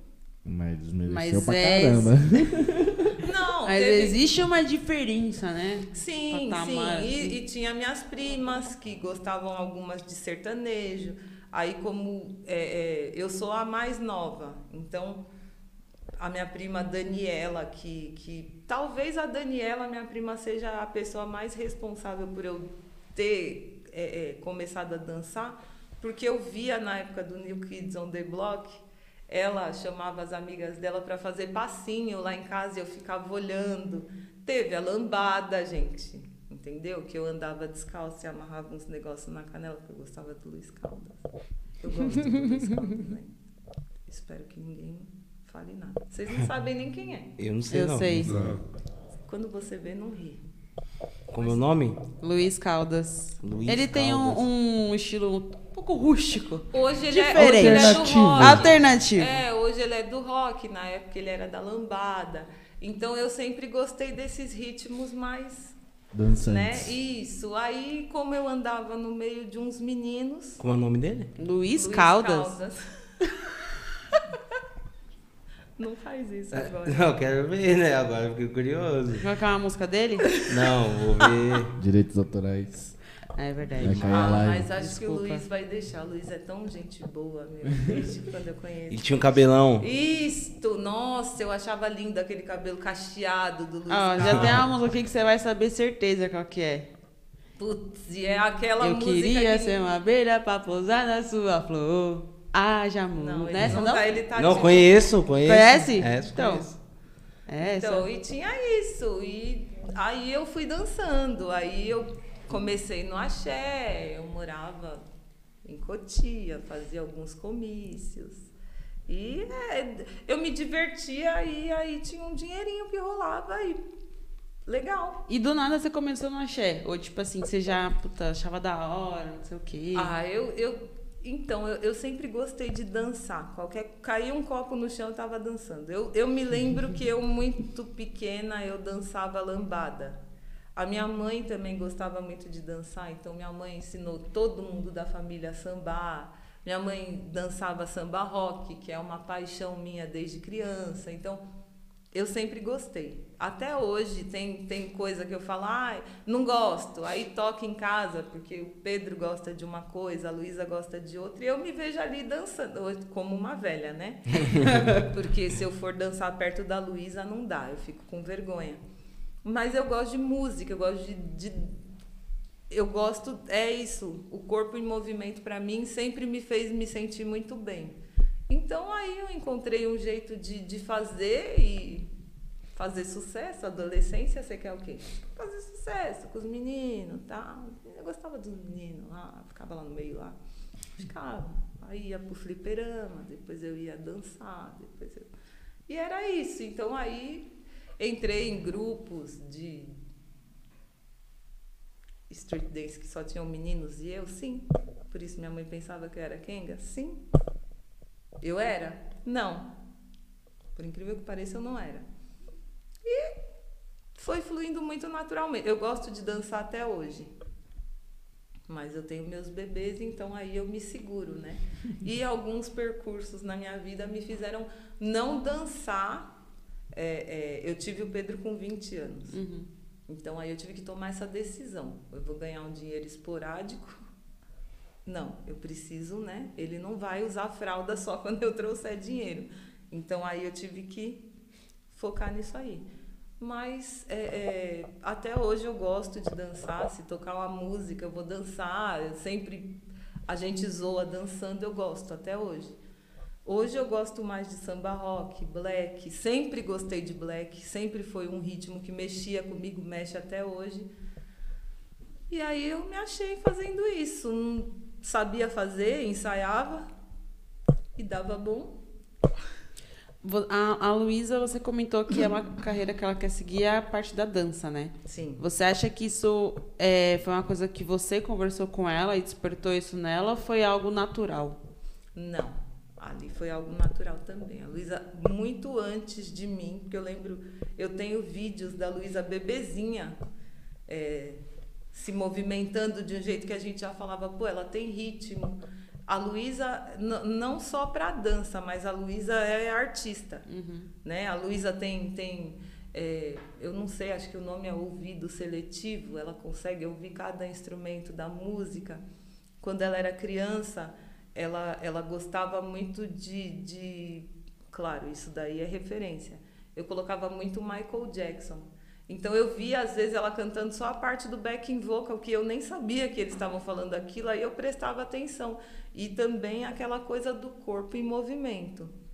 Faz perfeitamente bem. Ela tem o ritmo que ela gosta, mas o corpo da Luísa é dançante.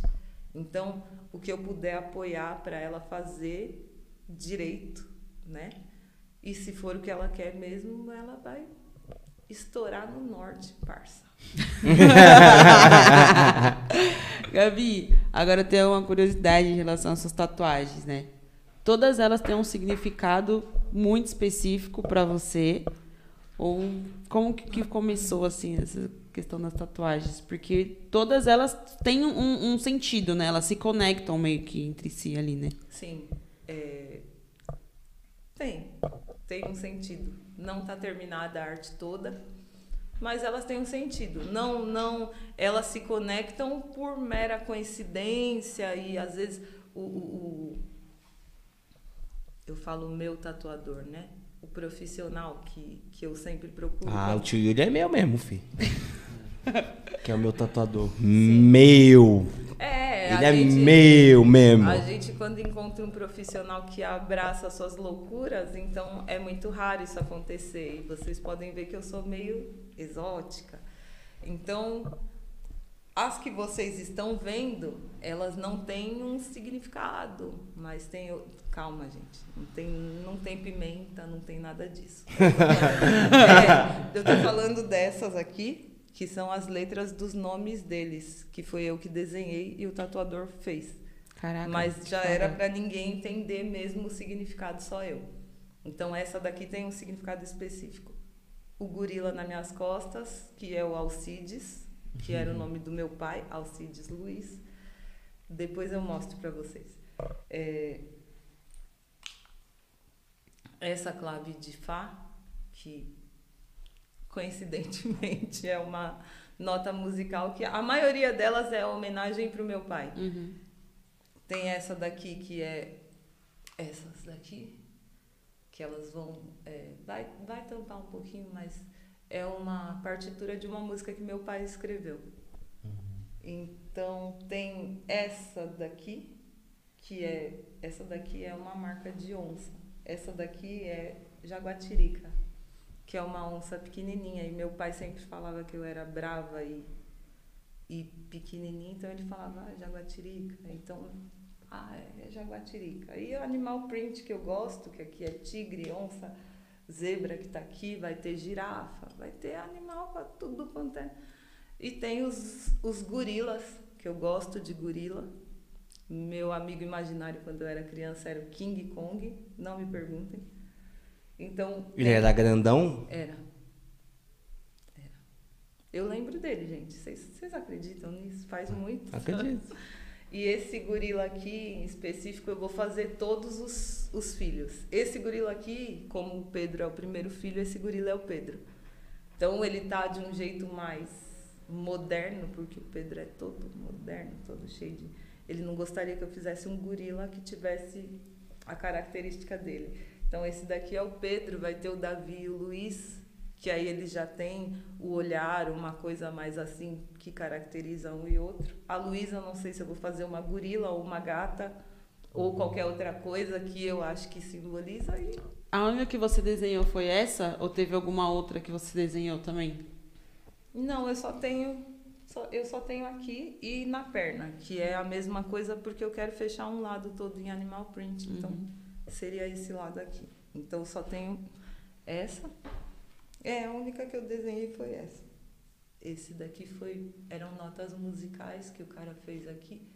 Mas aí ficou muito espaçado e eu não gostei, depois eu desisti.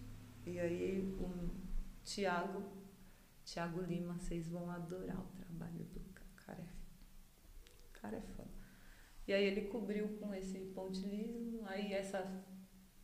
Risca aqui que eu quis fazer, porque é esquisito. Minha mãe sempre falou que eu sou esquisita. Eu falei, vou fazer E aí tem essa, que era um secador. Tinha um secador aqui.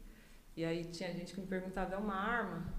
Eu falei, cobre, porque eu não tenho paciência. Essa daqui que é loucura também. Que aí o Thiago falou, faz uma mandala. Eu falei, faço. E a tesoura? Caraca, o pessoal achava que o secador era uma arma. É uma arma, ele pode ser.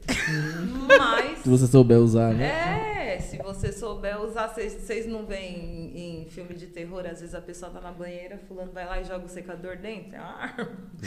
Eu nunca, fiz, eu nunca fiz isso porque na minha casa não tem banheira. Então, Só por causa disso mesmo. Sim, mas em outras, em outras épocas talvez eu tivesse feito. Assim. Gabi, e, e, falando um pouco da, da sua vida, como, como que são seus objetivos agora? Sua perspectiva de vida daqui, daqui para frente em relação ao seu trampo? Existe mais alguma outra coisa de curso você fala, mano, preciso especializar nisso? Tá faltando isso? Tudo. Eu quero fazer tudo que pertinente ao cabelo crespo e cacheado ou ao cabelo tudo que a indústria trouxer de novo, eu quero me reciclar para entregar o melhor. Qual que é o meu objetivo? Na profissão? Também. Na profissão, o meu objetivo é, é, é, é isso, é entregar para os clientes, é esse... Não, eu tenho um espaço pequeno, eu quero, eu quero uma coisa high-tech, eu quero aparelhagem, eu quero uma coisa bem moderna. Eu quero que, que as pessoas cheguem e saiam de lá satisfeitas, é, completas. Eu quero um salão com mais profissionais. Eu quero uma coisa mais moderna, uma coisa que seja mais a minha cara. É isso, mas sempre entregar o melhor. Não importa onde eu esteja, se eu estiver num banquinho com um borrifadorzinho de água, eu quero entregar o melhor. Estudar sempre porque estudar vicia. Uma vez que você começa, chega uma hora que você não está fazendo curso nenhum, você fala, pô, meu, eu não estou entregando mais nada. Poxa, mas eu não estou sabendo. Sai uma coisa aí, você ouve uma. Não sei, como eu não sei? Né? Sempre vou fuçar, eu sempre vou procurar. É, é, ter embasamento dentro da minha especialidade, eu quero entregar o que eu puder. Sem, sem não quero fazer, não, não quero ser uma pessoa que faz de tudo. Eu quero continuar na minha especialidade, mas estudar. O objetivo, o objetivo é esclarecer todas as pessoas que têm é, cabelo crespo e cacheado, é, que seja um, um, um futuro próximo onde as mulheres crespas e cacheadas possam ir ao salão para cuidar do cabelo, não estraguem mais o cabelo em casa, não, não tenham que passar por isso. Eu entendo que boa parte delas passa por isso porque não tem condições de ir até um salão. Então, a, a minha missão, a, eu acredito que a minha missão é entregar isso daí, o máximo de mulher crespa, cacheada, trançada, é, se sentindo bem com ela mesma. E as pessoas já pediram para você dar curso de tudo que você já, já aprendeu ali? Tipo, puta, você é foda, você sabe pra caralho dos bagulho. Já Dá ministrei, um curso. já ministrei curso. Já, já, já ministrei curso quando eu trabalhava nesse salão grande. E tinha uma escola. E eu ministrava o curso de trança. No salão também eu abri alguns módulos para as pessoas que já me conheciam, mas é, não, não, não foi uma coisa que aconteceu do jeito que eu queria. Eu, Uhum. eu, eu gostaria que fosse de outro jeito e aí eu estou trabalhando para isso, mas não é o meu foco agora. Porque uma vez que eu começar. Ai, negócio também. Uma vez que eu começar a, a ministrar curso, eu acabo tendo menos tempo para atender. Uhum. Então agora eu quero me dedicar a atender as clientes. Depois, quando eu for rica, passar no salão, e Amanda, o que você está achando da Cláudia? Aí sim, aí vai lá na escola qualquer dia tomar um café, aquela pessoa com a unha enorme, uma argola, tipo a Elza Soares, eu vou estar. então é, é, a intenção é essa, mas é, o, o, eu tenho um, um, um, um projeto, ele ainda é muito no papel que é voltar essa área de curso mais para as adolescentes, né? Adolescentes de, de comunidade, carentes, porque como me ajudou, às vezes eu tinha, não tinha dinheiro para para nada. Uhum. E aí eu fazia uma trança e entrava um dinheiro para eu é, é, comprar um, um, desodorante, uma coisa, e eu acho que levar isso para elas de uma forma que elas entendam. Eu acho que mulher, homem também, mas acho que mulher, menina, adolescente, quando ela pode comprar as coisinhas dela, quando ela pode se sentir bonita, ela fica mais empoderada. Ela não procura por coisas que não, não, não são legais. Eu tô vendo muita menina adolescente fazendo muita coisa que você percebe que ela tá ali pairando no ar, ela tá perdida.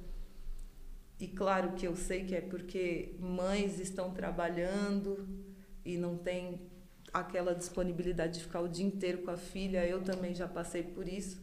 Então, eu, eu tenho um sonho de, de ter um projeto com meninas adolescentes que fiquem ali, aprendam a profissão, não só de transista, como de auxiliar e isso aí. Antes da gente ir para as perguntas, queria é, acompanhando você, já percebi que você às vezes também faz alguns eventos fora, né? Com uma equipe. Essa equipe, é, você já conhecia o pessoal e tipo, foi uma, foi uma coisa que juntou vários profissionais e vocês decidiram fazer alguma coisa tipo para fora? E como que foi esse processo de tipo, você começar a ser convidada para esses eventos? Networking. Pedro, eu falei que eu ia falar. Não, não falei, mas eu falei. É, conhe você conhece um, uma pessoa, você é, é, teve um maquiador de uma cliente que viu meu trabalho e ele participa de muitos eventos e gostou e me chamou. E teve um cliente meu de longa data, de quando o Pedro acho que tinha uns quatro anos, que trabalha em uma empresa grande, tinha um evento de tranças, consciência negra, voltado para os negros e me chamou. Então tudo é conhecendo pessoas. Você vai para lugares, conhece pessoas novas e você vai se, se infiltrando ali. Bora de perguntinhas. Perguntinhas. Bora. É, é você, você que, faz, faz as perguntas do Insta. A gente tá esperando você. Ah, eu não estava preparado. Eu percebi. A gente percebeu. Geralmente preparado. é você que faz, eu tava esperando. Não estava preparado. É, rapaz. Enquanto Perdoe. ele abre ali, eu posso fazer a minha pergunta? Pode. Obrigada. Gabi, aproveitando esse início, a gente está falando da, das questões do seu salão. Quais são os seus projetos daqui para frente, perspectiva de futuro? Para o salão? E pessoal também. Pessoal? Se você quiser falar, claro, né? Vai que você fala, ah, a minha intenção é jogar na Mega Sena, fugir do Brasil e. Pode ser. James. Harden, aguarde. Se você tá ouvindo, eu sei que tá. Não é mentira, ele não tá. Eu falei pra ele. Olha, o salão crescer crescer não no sentido financeiro. Eu, eu gostaria de levar o que eu estudei para mais para mais pessoas. É, quero colocar aparelhagem, eu quero estou de olho em um microscópio que vai olhar o couro cabeludo, vai olhar o cabelo, uhum. essa ficha de anamnese. Meu, meu, é, esse ano eu vou trabalhar para conseguir levar isso para vocês. Uhum. Na vida pessoal, pessoal.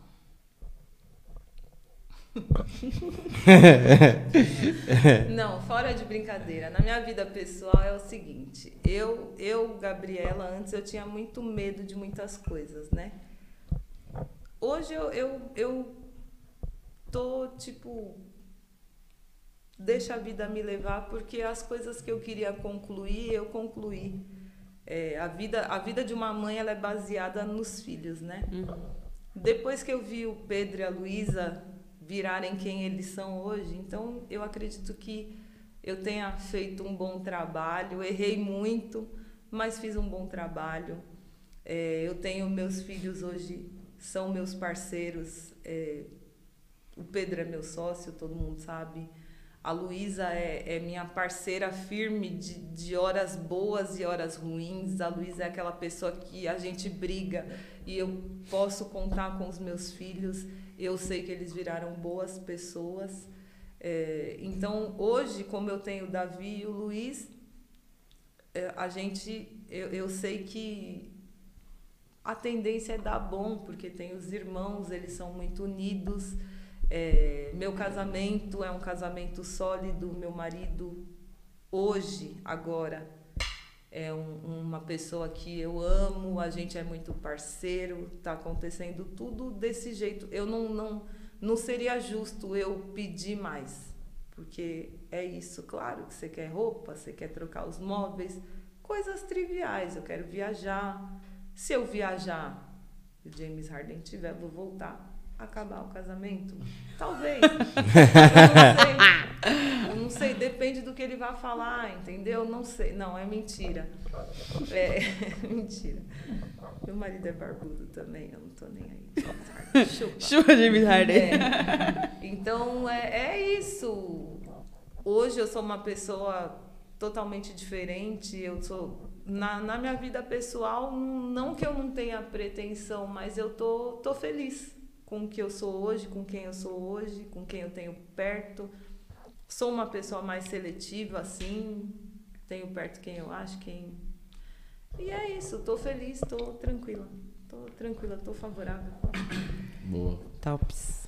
Boa, vamos lá. Galera, é o seguinte, vamos responder aqui as perguntas do papo que recebemos no Instagram. Inclusive, e se você... lembrando, depois eu falo.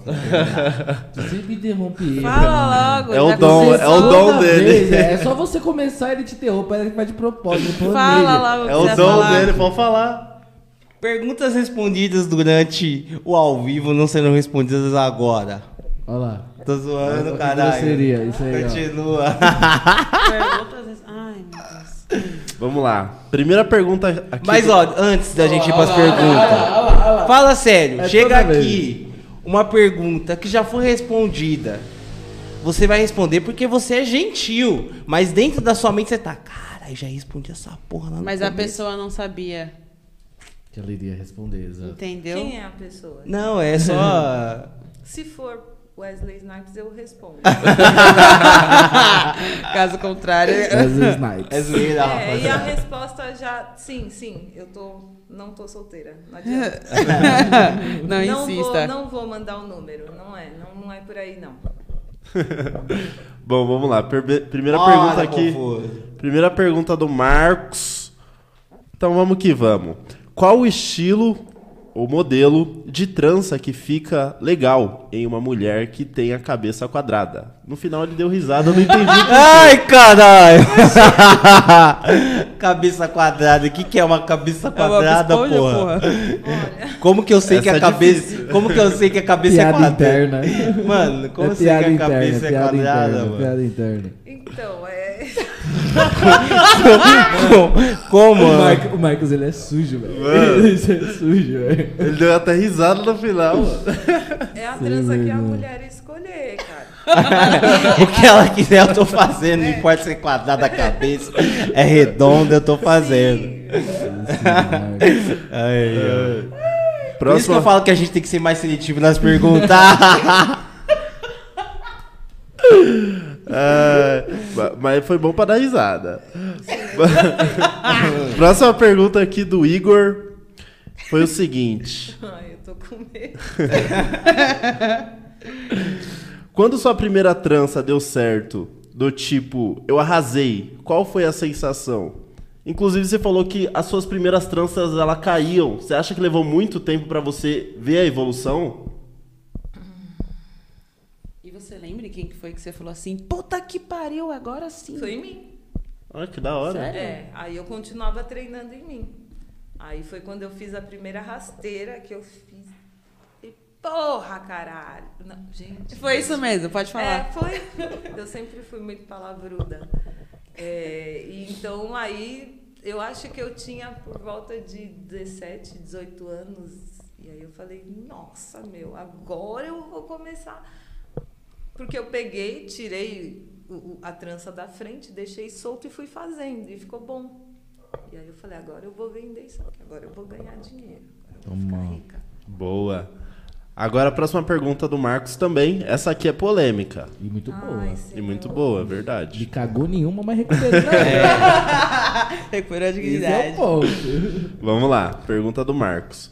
Onde acaba a admiração e começa a apropriação cultural, com brancos usando trança? Silêncio sepulcral. Onde acaba a admiração e começa a apropriação cultural? Isso. Putz. A minha opinião, você sabe qual é, né? Sim, a gente já conversou sobre A isso. partir do momento que eles colocam a trança. porra. Não. Não. É, eu não acredito na, como fala, caracterização. Se uma branca quiser fazer trança porque ela quer fazer trança, ah não, eu quero fazer trança porque isso é, é, é assunto até da internet, tá? Eu vou procurar ser o mais branda possível no que eu vou falar, porque a minha opinião sobre isso é polêmica. Mas eu acho que quando é uma. uma a pessoa não, não pode ser caricata e a pessoa não pode desrespeitar a nossa cultura. Aí acaba a apropriação cultural. Mas se a pessoa quer fazer, porque, poxa, eu tenho curiosidade, eu te- não tem isso. Não, é uma admiração. Então é nisso. Enquanto houver respeito, né?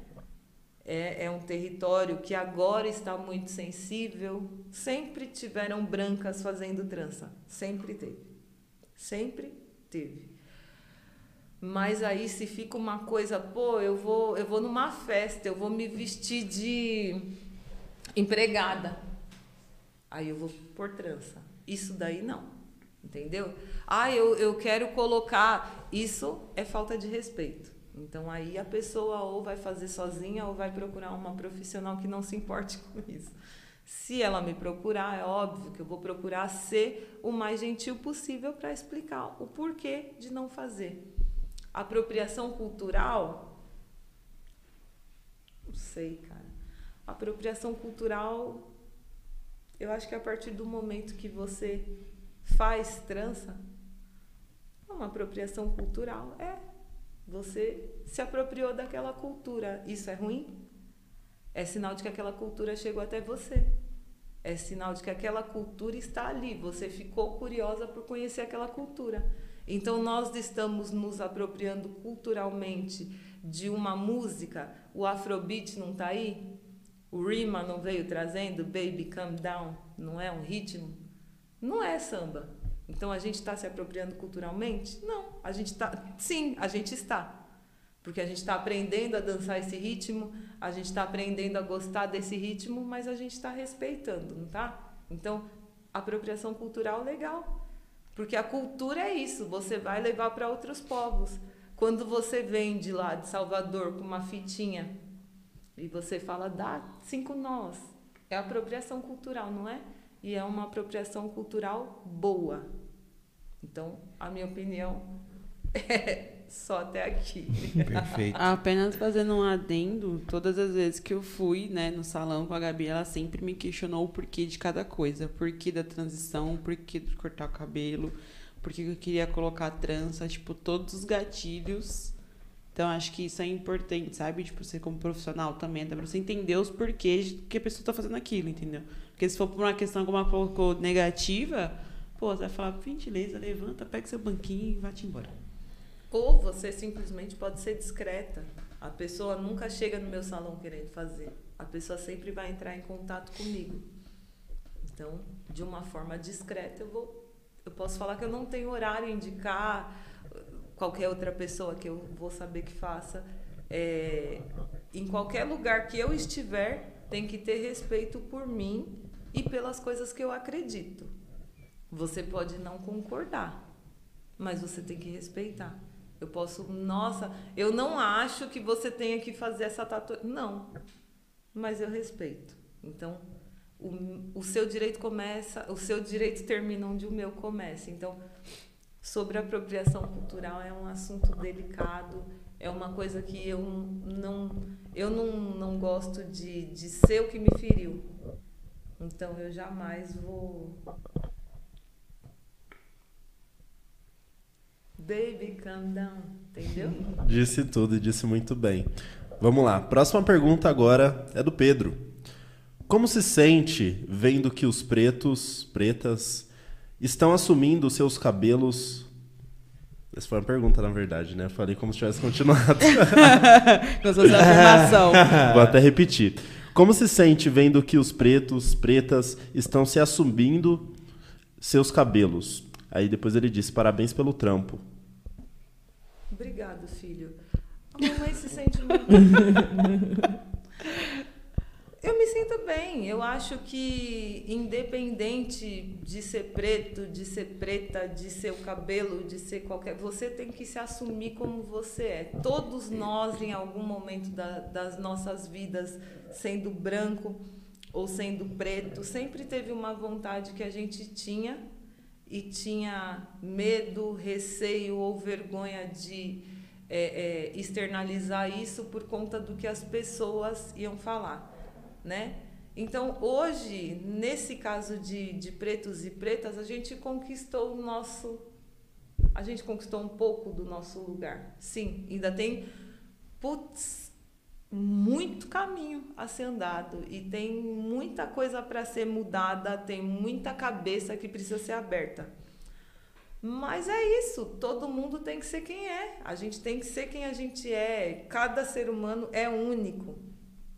A pessoa pode ter um irmão gêmeo, mas você vai olhar e você vai falar: Fulano tem essa, é, é, essa peculiaridade, Ciclano tem, porque nós somos únicos. Então, por que não a gente se expressar? Né?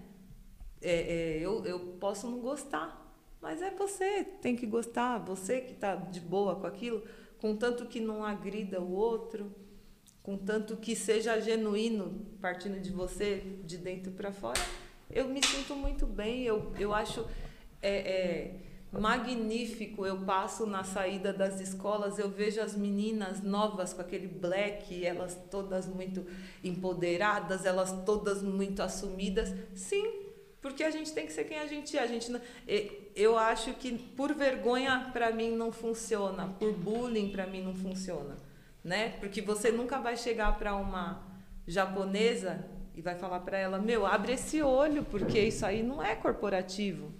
O seu olho tão fechado desse jeito, ele não te passa credibilidade. Então acho que ninguém tem direito de falar contanto que seja uma coisa sua, né? Fatores externos, uma tatuagem, uma isso tudo bem. Agora, o cabelo crespo, o cabelo cacheado é quem a gente é. Né? É aquilo, é se assumir. É quem a gente é. E não, não, não encontrou outra forma de, de acontecer. Né? É isso que a gente é. E as pessoas têm que respeitar. Legal. Bom, vamos lá. O Marcos já fez a pergunta dele, agora é o Marco, né? Vamos que vamos. Pergunta do Marco agora. Salve, Gabi! Salve! Parece não esperar. que trampo da hora de levantar. E autoestima do povo preto. Parabéns. Máximo respeito. Depois ele fez uma pergunta aqui. É... Conta um pouco da história das tranças Nago. Trança Nagô. É, Nagô? Ah, agora eu não sabia. Um Nagô. acento. Pode crer. Tem algum, tem algum simbolismo ou é só questão estética? Jamais, jamais. A trança nagô, é, ela, ela tem, ela, ela começa, é, é onde tudo começou, né? Os povos escravizados, eles usavam os desenhos da trança nagô como aquele código para rotas de fuga. Tinha muitas mães que, que eram escravas e elas colocavam sementes de, de sementes de sementes para levar para as filhas poderem plantar nos quilombos, né, que eram os lugares aonde os escravos ficavam escondidos e para ter aquela então não, jamais não não é só estética não é é, é, é como fala Sinônimo de resistência. resistência é sinônimo de, de Putz, é, é, se a gente for parar para pensar, isso aconteceu há muitos anos atrás. E, e primeiro sinal de, de, porra, genialidade. Genialidade. Como que você olha na cabeça de uma pessoa um desenho e você vai saber para onde que você. À noite, aí você chega eu aqui com a trança, tudo normal. Oi, gente, tudo bem? Aí você olha aqui, você viu o desenho, você sabe que você tem que ir para lá porque eu virei a minha trança para lá. Eu vou pegar e falar, vem cá, eu vou fazer uma trança aqui, eu jogo aqui é, é, grão de arroz para você plantar. Isso é o sustento da sua família. Isso é, é, é, é para mim, é sinônimo de orgulho, resistência e orgulho, né? É, contrariando tudo que as pessoas falavam de negros naquela época. Genialidade. Bom. Foda. Muito bom. O Marco mandou mais uma aqui, mas não é pergunta não. Ele falou o seguinte: um parêntese para dizer que o cabelo da Carol tá zica demais. Hum, Muito obrigada, Gabi, que fez. A próxima aqui, é, Gabi, você já comentou, mas caso você queira comentar mais alguma coisa, foi uma pergunta. Não sei se vocês conhecem o Insta dela, tá? JJ Souza, não consegui entrar no perfil. Ela perguntou o seguinte: e eu acho que ela estudou com você, Confuso. Será? Eu tenho não quase reconhece certeza. a colega é da época tá de você e do Aleph. Mano, eu sou péssimo de memória. É da época de você e do Aleph. Eu a conheço de vista, mas não, não, não converso com ela. Perdoe-me, que... por favor. eu, eu não tô conseguindo reconhecer. de verdade. Mas vamos lá, a pergunta dela foi o seguinte. Gabi. Juliana Souza Mendes. Juliana Souza. Pergunta então da Juliana Souza Mendes, agora sim. Gabi, você passou pela transição capilar? E se passou, conta como foi esse processo para você.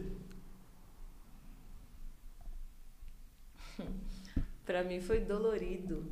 Foi um processo muito de muita dor, muito é, é, como fala, não, não foi agora. Então, na época que eu passei pela transição capilar, a transição capilar não era moda. Eu nem sabia que era uma transição capilar. Então foi doloroso. Foi doloroso, mas foi libertador. Porque de uma forma ou de outra foi o momento em que eu me assumi. Então, mas no começo é, não, não, foi muito fácil, eu não, não aceitava. É, foi, foi muito rápido a minha aceitação, a minha. Eu me impus. Mas até eu, eu considerar que eu ia ter que fazer aquilo de uma forma ou de outra, eu sofri pra caramba, porque eu tinha realmente muita vergonha do meu cabelo. Faz tanto tempo que eu não me lembro, é, é, foi por essa questão. Pedro nasceu, eu tinha, eu fiquei grávida, eu não podia fazer química no cabelo, então isso foi muito sofrido. É, não, não era uma época onde eu tinha dinheiro para ficar é, é, trocando de cabelo, colocando trança, eu ia ser mãe. Eu tinha que fazer o enxoval do meu filho ou cuidar do meu cabelo. E aí tem o negócio da autoestima, o seu corpo está mudando e tudo, então foi dolorido. Mas depois também tô eu aqui. Que da hora. Foi a última Foda. pergunta. Tem uma pergunta a aqui. A pergunta master. Não é bem uma pergunta, né? É mais uma demonstração de afeto, uma demonstração de carinho e reconhecimento pelo seu trabalho, que é da Pétala de Ferro, que também já visitou a gente aqui, compartilhou um pouco da trajetória e da ah, história dela. Pétala. ah, não, é que. Que isso, menino? Ela tá na, na mente porque eu queria trazer ela semana que vem, tá ligado? Entendi. Na semana que vem já tem outra, desculpa. Oh, foi bem assustador isso aí, tá? Só pra ah, constar. Tá lá do nada. Mas enfim, vamos lá. Ah, ela compartilhou aqui com a gente. A Gabi é a mulher mais inspiradora que eu já conheci. Ai, que horror. Ela gente, salva meu astral e minha autoestima. Como que é isso para você, aproveitando esse gancho, sabe? De você fazer parte de momentos que ao mesmo tempo é tão doloroso e libertador para muitas mulheres, né? Porque é, é, é um, é uma ambivalência de sentimento muito grande ali. Ao mesmo tempo que elas estão se libertando do antigo eu, elas estão reconhecendo uma nova persona ali, um- uma nova fase da vida. E você tá ali na- nos dois momentos. Como que você lida com isso e como que é isso pra você? Não sei. Mas sincero. Eu sei lá, Agora eu sei lá. saber Ah, falar. eu- eu- eu- é, é aquilo. é, eu sou eternamente grata pelas pessoas me procurarem nesse momento, porque as pessoas têm que procurar uma pessoa em quem você confia, né? Eu, eu, como eu disse para vocês, eu comecei a fazer o meu cabelo depois que a minha mãe é, quem mexeu no meu cabelo? Eu e a minha mãe e minha prima que fazia trança em mim. Depois disso, poucos profissionais eu procurei. Então, quando as pessoas me procuram num momento tão pessoal, tão delicado e, e entregam, né, cabelo, cabelo de uma mulher, a gente sabe, né? Então, quando elas me procuram para fazer isso, eu me sinto grata, eu me sinto feliz, eu me sinto tudo que vocês imaginarem, eu, eu me sinto ali. É, eu, eu sou uma pessoa. Eu sou mãe, né, gente? Então isso mexe muito comigo porque é, é- é- você se sente na obrigação de acolher, de fazer, fora de qualquer brincadeira. Lógico que eu, no meu salão, eu sou muito palhaça. Não tanto quanto eu gostaria, mas eu, eu sou muito palhaça na vida. Mas é isso, eu, eu me sinto grata e me sinto na obrigação de ajudar ali, não descanso enquanto eu não, não vejo a pessoa é, é, se sentir satisfeita, se precisar voltar, a gente volta, pô, não, não gostei. Uhum. A gente faz de novo. A gente- é, é isso, é parceria, né? Legal. É, as minhas clientes. Minhas clientes são uma continuação do, do meu eu profissional. Não uma continuação, eu sou a Gabi Jorge por conta disso daí. Legal. Então é, a gratidão é eterna. Assim, não vou mais falar porque senão eu choro. Muito bom. Agora tem uma última pergunta só pra gente terminar e finalizar com chave Pergunta de ouro. master. É, geralmente essa pergunta eu sempre projeto para o futuro como uma forma de incentivo ou eu recordo o passado como uma forma de acolher. Só que hoje eu vou fazer diferente. Hoje eu vou fazer uma provocação para você. Se você pudesse voltar em qualquer dia, qualquer dia, em qualquer momento da sua vida, qualquer momento, Putz, não faz isso. o que você faria diferente? Puta. Ai, gente. É assim, você falou de um momento e, e o único momento que me veio na mente foi o dia que meu pai foi embora. Eu não tive a oportunidade de me despedir, de falar o que ele significava para mim e significa até hoje. Então, se eu pudesse voltar, eu só teria agradecido. Eu só teria falado obrigado. E é isso, desculpa, desculpa. Mas foi o momento que veio, sabe? Assim, eu também é, é- ele é ele ele é tudo que eu sou hoje. Não, eu era quando meu pai faleceu, eu- o Pedro tinha dois anos. O Pedro foi o único neto que conheceu o vô. Então eu eu meu pai, eu, eu sempre fui uma pessoa que eu, eu me expresso de um jeito, eu sou uma pessoa que eu brigo com quem eu gosto, eu cobro de quem eu gosto, meus filhos, meu marido, eles sabem que eu sou assim. E o meu pai, ele era uma pessoa que eu, eu demonstrava o meu carinho do meu jeito e ele entendia.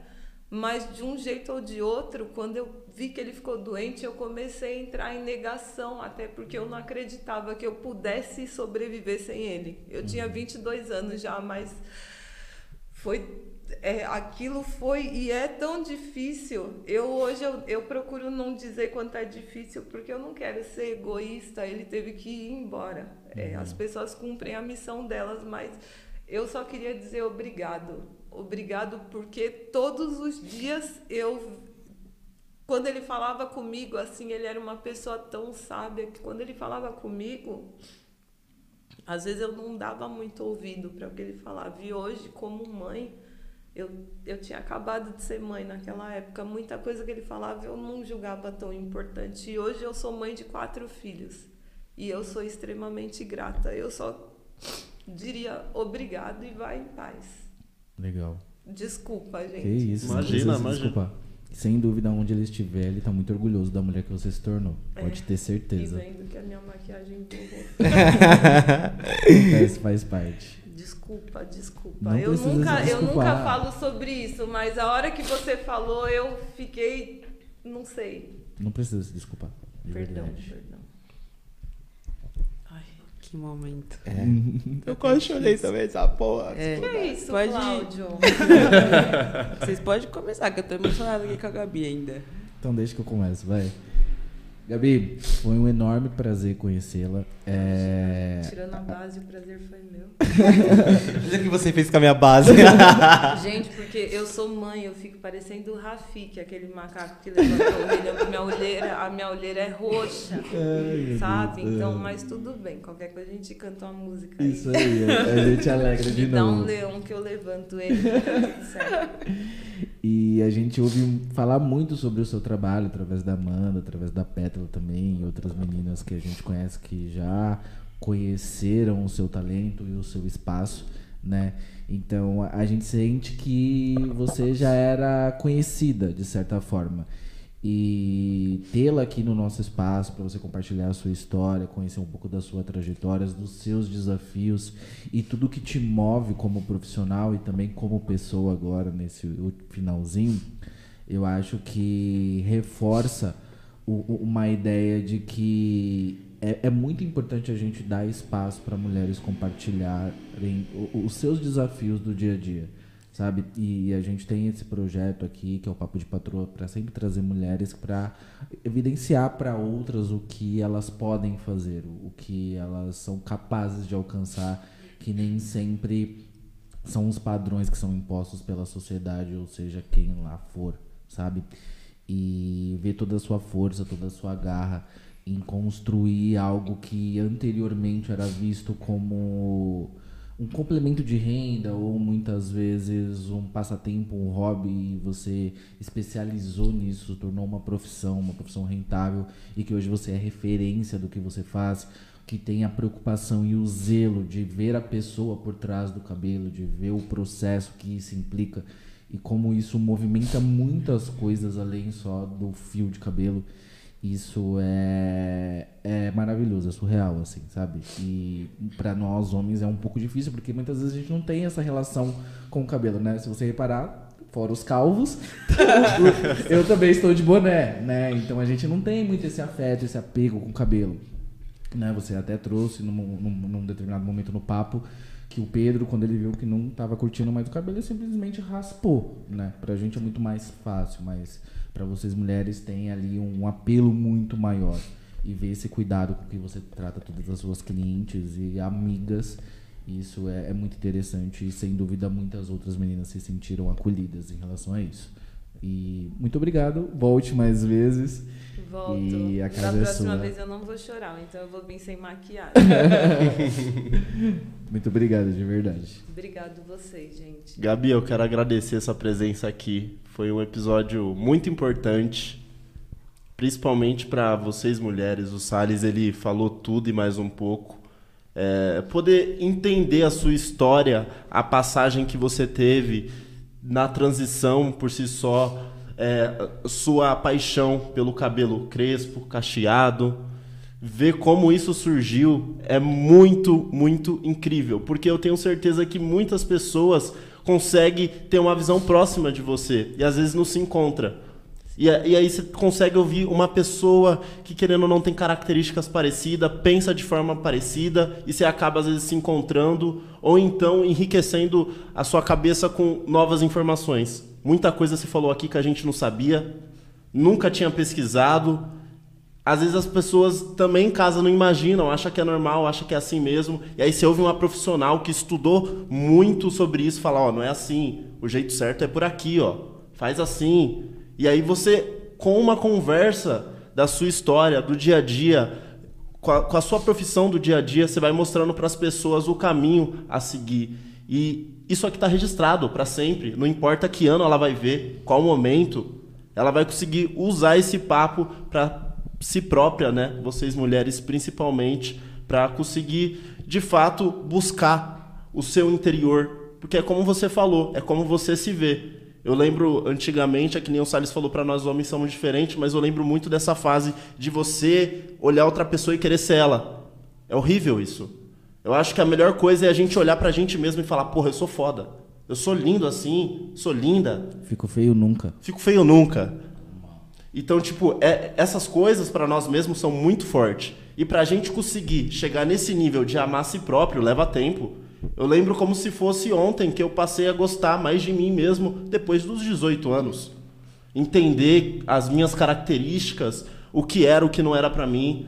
Então, leva tempo. Até então, na época da escola, você via beleza nos outros, queria ser os outros, e às vezes você não entendia nem o porquê, que é pior ainda. E isso você conseguiu mostrar muito. Poxa, muito obrigado por esse papo e que venha muitos e muito mais. Com certeza você está super convidada para no futuro próximo estar tá aqui de novo. Obrigado, Felipe. É... Tem como. Ela não esquece os nomes. Ela é muito boa mesmo. Obrigado, obrigado, gente. Só agradece, tá ligado, mano? É isso aí, meu. PJF. Não, mentira. Quer falar? Pode falar. Tá. É, eu vou tentar não me emocionar, tá? Mas, é, desde o primeiro dia que a gente se viu, né? Que foi lá no, no Periferia Oculta, que a gente foi te entrevistar. Eu acho que eu e a Pétala, a gente sentiu muito o mesmo sentimento, assim, por você de... E, tipo, puta, a gente tá entrevistando a primeira pessoa preta. Que foi você. É, e o quanto você acolheu nós duas. Em relação a, tipo, o quanto a gente estava nessa fase de descobrir o nosso cabelo, de aceitação e tudo mais. Então, acho que o que eu tenho para te dizer é, tipo, obrigada por ter devolvido minha autoestima, por ter me, me dado esse direcionamento de começar a fazer a transição e, tipo, puta, Gabi, me ajuda, tá difícil. E a gente ter essa confiança, essa troca de conseguir falar uma para outra, assim, o quanto eu tava impedida, assim, sabe? Do, do que tava acontecendo e do porquê que eu queria começar a mudar e quanto você me abraçou nisso, porque eu não, não tinha ninguém, assim, para ter esse apoio, ter essa direção, esse norte. E desde o começo você foi muito fundamental para mim nesse processo. E como você falou, tipo, não romantiza a transição. É um momento muito difícil, doloroso e eu senti muito na pele, assim, tipo, quando a gente decidiu fazer o corte, né? Mas, de verdade, muito obrigada por ter me acolhido, me abraçado, ter conversado comigo, ter me direcionado, me ensinado e, de fato, ter devolvido a minha autoestima e coragem para seguir. Porque é difícil, o cabelo mexe muito com a autoestima. É um processo muito difícil mas você estava ali o tempo todo, acho que não só comigo, mas com a Larissa também, momentos que ela falava que ia raspar o cabelo, enfim. Então, obrigado de verdade. Você é uma mulher que eu admiro muito, você é muito foda. Acho que o seu EP lá no Periferia Oculta foi o único que eu gravei para falar que foi o que eu é, que mais me tocou, assim, que mais me emocionou muito. É, ver o quanto você é guerreira, não só no profissional, mas no pessoal, quanto eu tenho certeza que os meninos é, sabem da mãe muito foda que eles têm. Então, você tem toda a minha admiração em tudo, assim. E mais uma vez, muito obrigada por ter realmente, tipo, segurado minha mão ali e fazer eu não desistir e criar coragem, tipo, para seguir e me assumir realmente da forma como eu sou, da forma como eu realmente me identifico. Como eu falei, é um processo muito difícil e a gente precisa muito tipo, de alguém que esteja ali para segurar nossa mão. E você teve. Então, de verdade, obrigada mesmo. Imagina. Tamo junto. Senhor da misericórdia. Assim, eu, é, vou só. Eu vou estar sempre aqui, gente. O que eu puder fazer. E é isso. A minha missão é essa. E é isso. É, você entende de coração, você sabe. Yeah, é não vou chorar, não. Quero ver como você vai finalizar isso aí agora. Então, rapaziada. entre choros e lágrimas, certo? Queria agradecer a Gabi pela presença dela, porque, pra quem não sabe, a maioria dos convidados eu que vou fechando ali com o pessoal, papum. E quando eu vi o Instagram dela, eu falei, mano, ela tem que vir aqui, ela tem que contar a história dela, porque ela traz a autoestima para as mulheres novamente, tá ligado? Pessoas que, tipo, alisaram o cabelo por influência de outras pessoas. Ela traz essa autoestima de volta pra pessoa. A pessoa volta a ser ela, como a Amanda aqui falou bastante. Então, muito obrigado por você ter colado. Você é gigante, você sabe disso. E você vai muito, muito longe. E vai ter um mega salão lá, vai ser mega famosa, onde você só vai mandar porque você chegou nesse patamar. Então, muito obrigado por ter participado. E é isso. Gente, é, eu agradeço a todos vocês, eu amei. Eu normalmente, a Amanda sabe que eu não gosto é, eu não gosto de falar, eu não gosto de aparecer. Vocês viram no meu Instagram que eu pouco apareço, mas é, eu agradeço. Eu agradeço. Eu não, não tenho mais força para falar sem me emocionar. Eu não, não sabia que as pessoas me viam assim. É, é assustador, porque você acaba tendo mais responsabilidade. Você fala, poxa, é isso que as pessoas veem, né? Eu para mim eu sou muito normal. Todo mundo que vem aqui acha que é normal, mas não é. é. E agradecer e é isso para vocês. Vocês sabem que eu vou estar sempre lá. É, se eu não estiver lá, eu tô aqui, mas eu tô aqui. Vocês uhum. sabem que eu tô. E é isso, é missão cumprida, né? Hum, e mais uma série de missões para cumprir.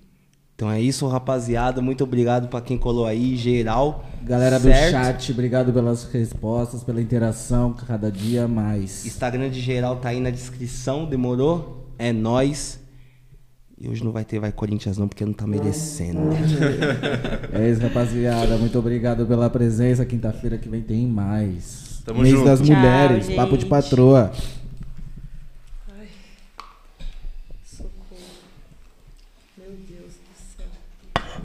Como assim? Vou chegar em casa, o Pedro vai falar, você chorou. Você chorou.